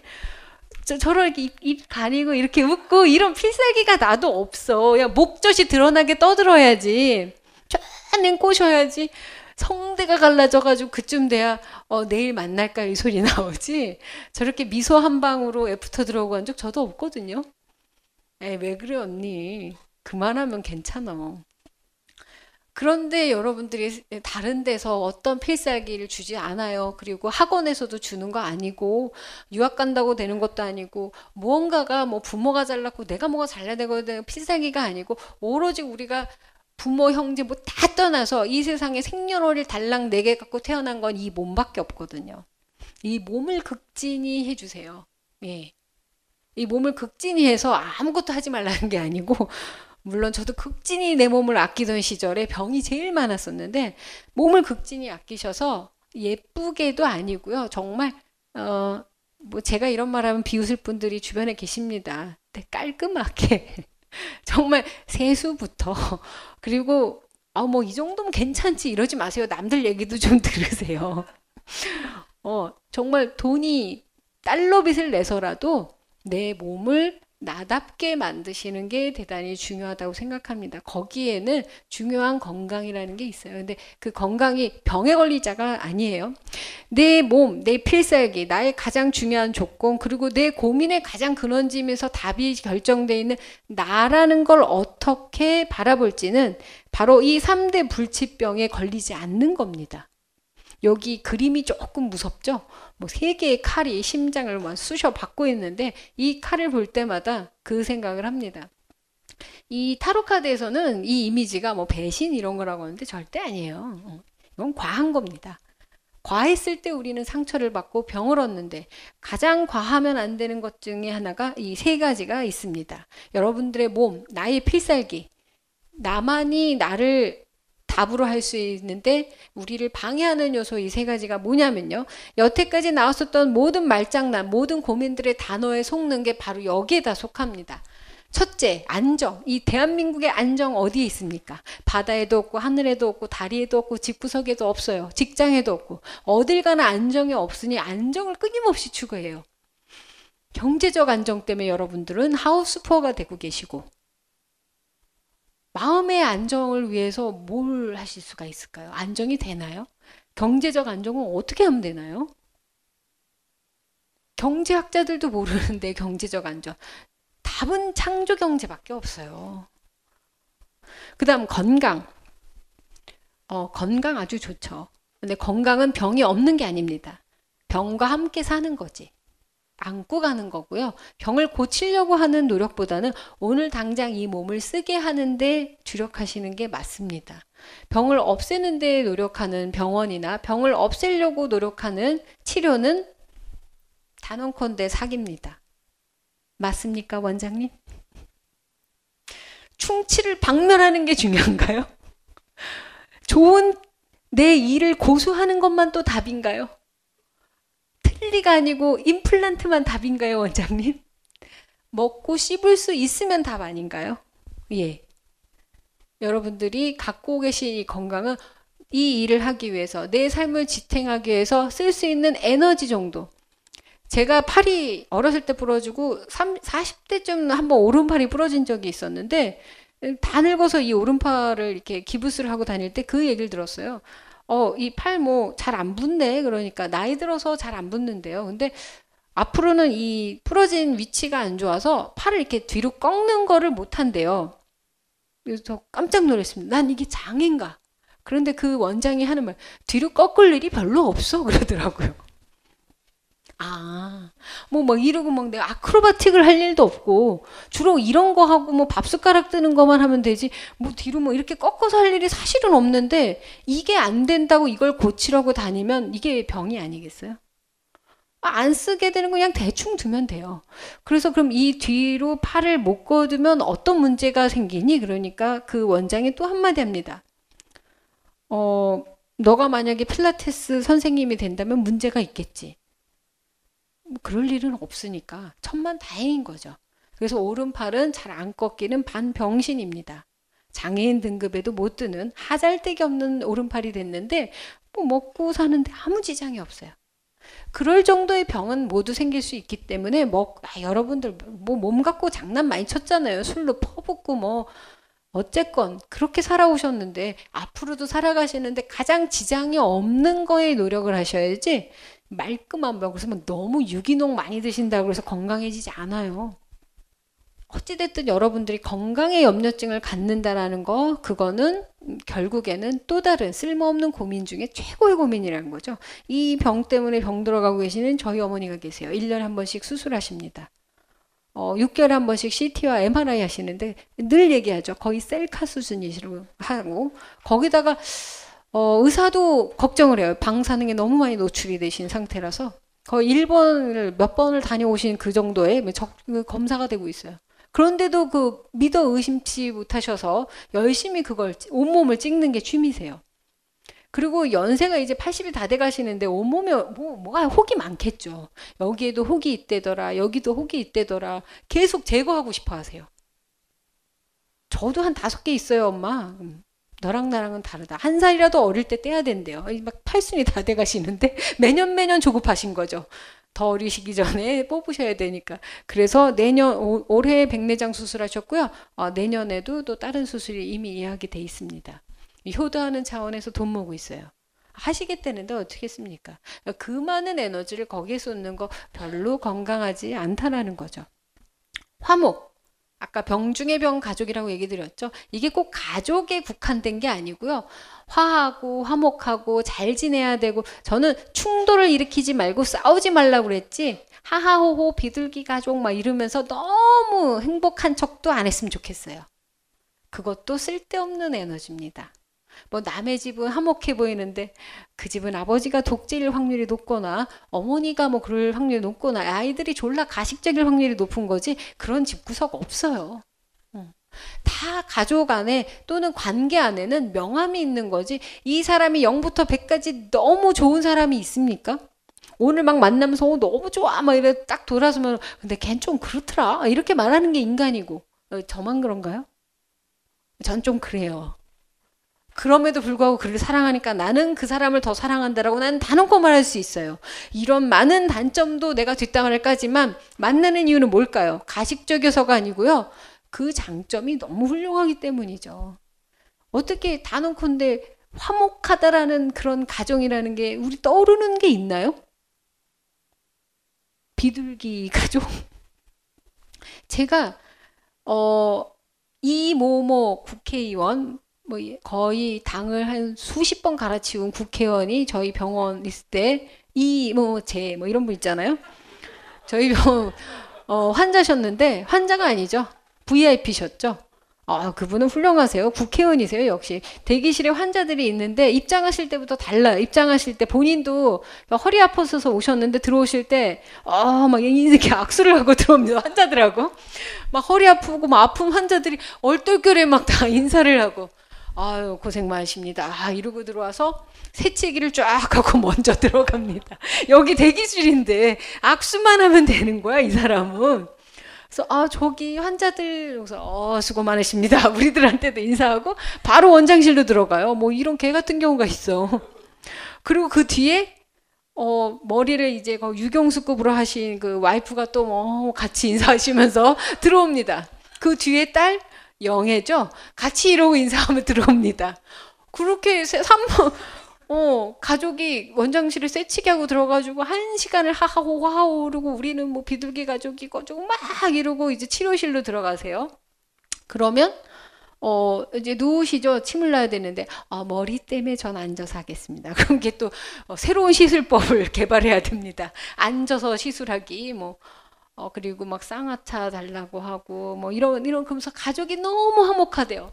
너무 사랑스럽고 화목하고 my wife 뭐 이러고 뭐 비둘기 합창을 떠들고 뭐 가족 사진을 보여주고 막 다 뒤에서 우리 몰락 막 이러고 있는데 그리고 다시 악수를 하시고 우리 우리 이제 계산하려고 아 이제 얼마고 얼마가 또 악수합니다. 아 수고 많으십니다. 이러고 그냥 나갑니다. 가족한 화목이었습니다. 그렇게 와이프도 그 옆에 분도 아 수고하십니다. 간호사님 여러분들이 있어. 우리가 모두 건강합니다. 막 이러면서 지나가고 따님도 여기 이렇게 블라우스에 꼭 이거 되는 거 있죠? 뭐 이러면서 이러면서 나갑니다. 우리 모두 황당했죠. 음, 가족한 화목 아주 어, 가족이 화목한 그런 절대 궁극의 가족을 그날 봤어요. 부럽더라고요 그래서 저희 그 이후로 늘 그 장 그 뭐 서로 농담할 때마다 새치기 할 때 아이고 안녕하십니까? 뭐 안녕하십니까? 하면서 계산대로 가면 됩니다. 다들 황당해서 그냥 악수해요. 저 사람 누구지? 막 웅성웅성 하면서도 아 예 예, 하면서 카푸치노? 막 이러면서 얼마인데 뭐 아 수고 많으십니다. 이러고 여러분들을 위해서 일하겠습니다. 이러고 나오면 돼요 여러분도. 뭐 의원에게 배운 그리고 혼자 다니면 안 돼요. 미용실 갔다 온 머리를 한 와이프나 남편을 함께 데리고 울망졸망한 자식 새끼들도 같이 데리고 다니면서 때로 움직여야 이게 뭔가 가족 사귀다니 가장 화목한 집안입니다. 아시겠죠? 화목한 집안은 오로지 가족 사귀담밖에 없습니다. 그 외에는 다 엉망진창, 불행의 끝, 막장, 조폭, 그리고 파쇼. 이게 이게 가정이에요. 얼마나 지금 여러분들이 정상적인 가정에서 살아왔는지 자라왔는지 자부심을 느끼시죠? 저도 세상에 나와서 알았어요. 우리 집이 참 멀쩡했구나. 맨날 패고 맞고 이게 뭐 그냥 사회에 나오니까 막 칭찬받으니까 너무 좋아요. 집에서는 졸라 욕만 먹다가. 오, 이렇게 사회구나. 역시 집에서 막 키우라는 말이 이런 거구나. 막 이러면서 엉망진창으로 저도 이해는 했지만, 여러분들, 화목이라는 거, 아, 그런 말도 안 되는 가족 사기단이 아닌 다음에야 여러분들은 정상적인 이 가정에서 또는 관계에서 화목하게 불화 불화가 가장 정상적이라는 거. 그 안에서 살아가는 겁니다. 아무 문제가 없는 상태라는 건 존재하지도 않지만 그걸 원하는 순간 더 불행해지는 거예요. 어, 오늘 좀 괴롭구나. 열심히 살고 계신 거고요. 오늘 좀 힘들구나. 잘 살았다는 거고요. 오늘 욕 좀 처먹었으면 가능성이 있나 보구나. 그리고 우리 가족은 왜 이렇게 뭐 맨날 싸우고 이러지? 아유, 나중에 다 돌아가시면 후회는 없겠구나. 아쉬울 것도 없겠구나. 편하게 편하게 생각하시고 제발 그 쓸데없는 고민에 애쓰지 마시고 그 에너지로 여러분들의 필살기, 내 몸, 내 몸 하나 깡 닦고 쓸고 가꾸는데 신경 써 주시기 바랍니다. 그래야 뭐라도 하나 얻어 걸릴 수 있어요. 여러분들 얘가 얘기하는 게 질문이 곧 내 삶입니다. 어떤 질문을 가지고 내가 사느냐가 본인의 인생을 결정하는 거거든요. 전에 이런 얘기 드렸습니다. 템프로 언니들의 고민은 딱 세 가지입니다. 아, 템프로 모르시는 순진한 분들 계시죠? 어머니 뭔지 아시나요? 템프로? 어, 모르실 수 있어요. 예, 이렇게 언니들이 있는데요. 돈을 잘 버신 언니들이 있어요. 예쁘신 언니들이. 이분들의 고민이 싹 세 가지입니다. 깡은 언제 까나? 깡이 뭔지 아시죠? 예, 빚입니다. 어, 내 빚은 언제 깝니까? 그리고 지금 어, 스폰서는 돈을 얼마나 줄까? 그리고 마지막으로는 내 애인은 나를 등쳐먹지 않을까? 이게 고민입니다. 이 고민으로 평생을 사신다고 생각해 보세요. 어떠한 것도 재미는 느낄 수 없겠죠. 다 의심과 배신과 뜯어먹냐 뜯어막히냐 이 굴레 안에 있는 게 그게 삶이냐는 거죠. 그렇게 이쁜데 어떻게 그런 고민하고 살 수 있을까? 난 이쁨은 좀 다를 것 같은데. 어쨌건 그 질문을 받고 고민하는 제 인생도 만족스럽지가 않았기 때문에 돈과 상관없이 그분들이 상담을 끊었던 적이 있거든요. 왜냐하면 질문이 곧 내 삶이니까요. 여러분들이 더 좋은 질문을 갖고 올 때 제 인생도 좋아지더라고요. 그래서 마지막으로 내가 문제인 건 맞아요. 내가 문제예요. 왜냐면 문제라고 느끼니까. 그런데 내가 또 헤쳐나갈 수 있는 미신이고 운이고 이런 거를 갖고 있는 건 또 나밖에 없어요. 내가 부적입니다. 그리고 정답은 밖에 있지 않고 본인들한테 있다는 거. 필살기도 나 자신이라는 거. 문제인 나 자신이 바로 어, 지금 누구 일부 국회의원을 지금 뭐 선거운동한 게 아니에요. 어, 문제는 나고 그것도 정답이고 어, 이게 나를 많은 불운과 그리고 불행 속에서 막아줄 부적도 나밖에 없다라는 걸 누누이 한번 강조하면서 어린 시절부터 어, 제대로 한번 기 한번 못 펴고 살던 저 역시도 이 문제는 나지만 그래도 어, 나로서 살 수 있는 방법이 있지 않을까를 고민하면서 여기까지 살아와서 지금 뭐 자리 잡은 것도 아니고요. 뭐 열쇠 계속 월세 내고 있어요. 20년째. 그리고 뭐 잘 나가고 있는 것도 아니에요. 뭐 동네에서 보면 계속 그 동네 그 고양이 밥 주는 미친년이에요. 뭐 별로 달라진 거 인생 하나도 없습니다. 뭐 가족들이 만나거나 친척들이 만나면 아직 뭐 하는지 모르는 미스테리 년일 뿐이고 나이 많은 애 뿐이고 아무것도 내세울 게 없는데 그냥 살고 있어요. 어, 어떻게 사냐면 뭐 해 뜰 날 있겠지 하면서 살아요. 저도. 그러면서 오늘도 여러분들하고 이런 거 한번 같이 고민을 해보는 시간을 가졌습니다. 여러분 감사드리고요. 더 많은 고민 나눴으면 좋겠는데 뭐 전 도움되라고 얘기 드린 게 아니에요. 짜증낸 거지. 이런 고민 맨날 들어와서 좀 안 들어왔으면 좋겠다라는 고민. 여러분들도 좀 고민 좀 잘, 어, 좀 좋은 질문 좀 고르고 고르고 골라서 어, 점집을 가시든 상담을 하시든 좀 제발 질문 좀 생각하고 가셨으면 좋겠습니다. 그 금쪽 같은 시간을 질문을 찾는데 소요하시는 거 너무 아깝지 않으세요? 어, 그래서 진짜 내 진위와 고민이 뭔지 이렇게 한번 써보세요. 그리고 한번 행가를 찾아보세요. 내가 뭘 말하고 싶은지. 이상하게도 느껴집니다. 내 모순이. 그런 방식으로 한번 훑어보시면 재밌을 것 같습니다. 그럼 또 이 시간 한번 갖도록 하고요. 감사합니다. 벙커원, 벙커원, 벙커원 라디오.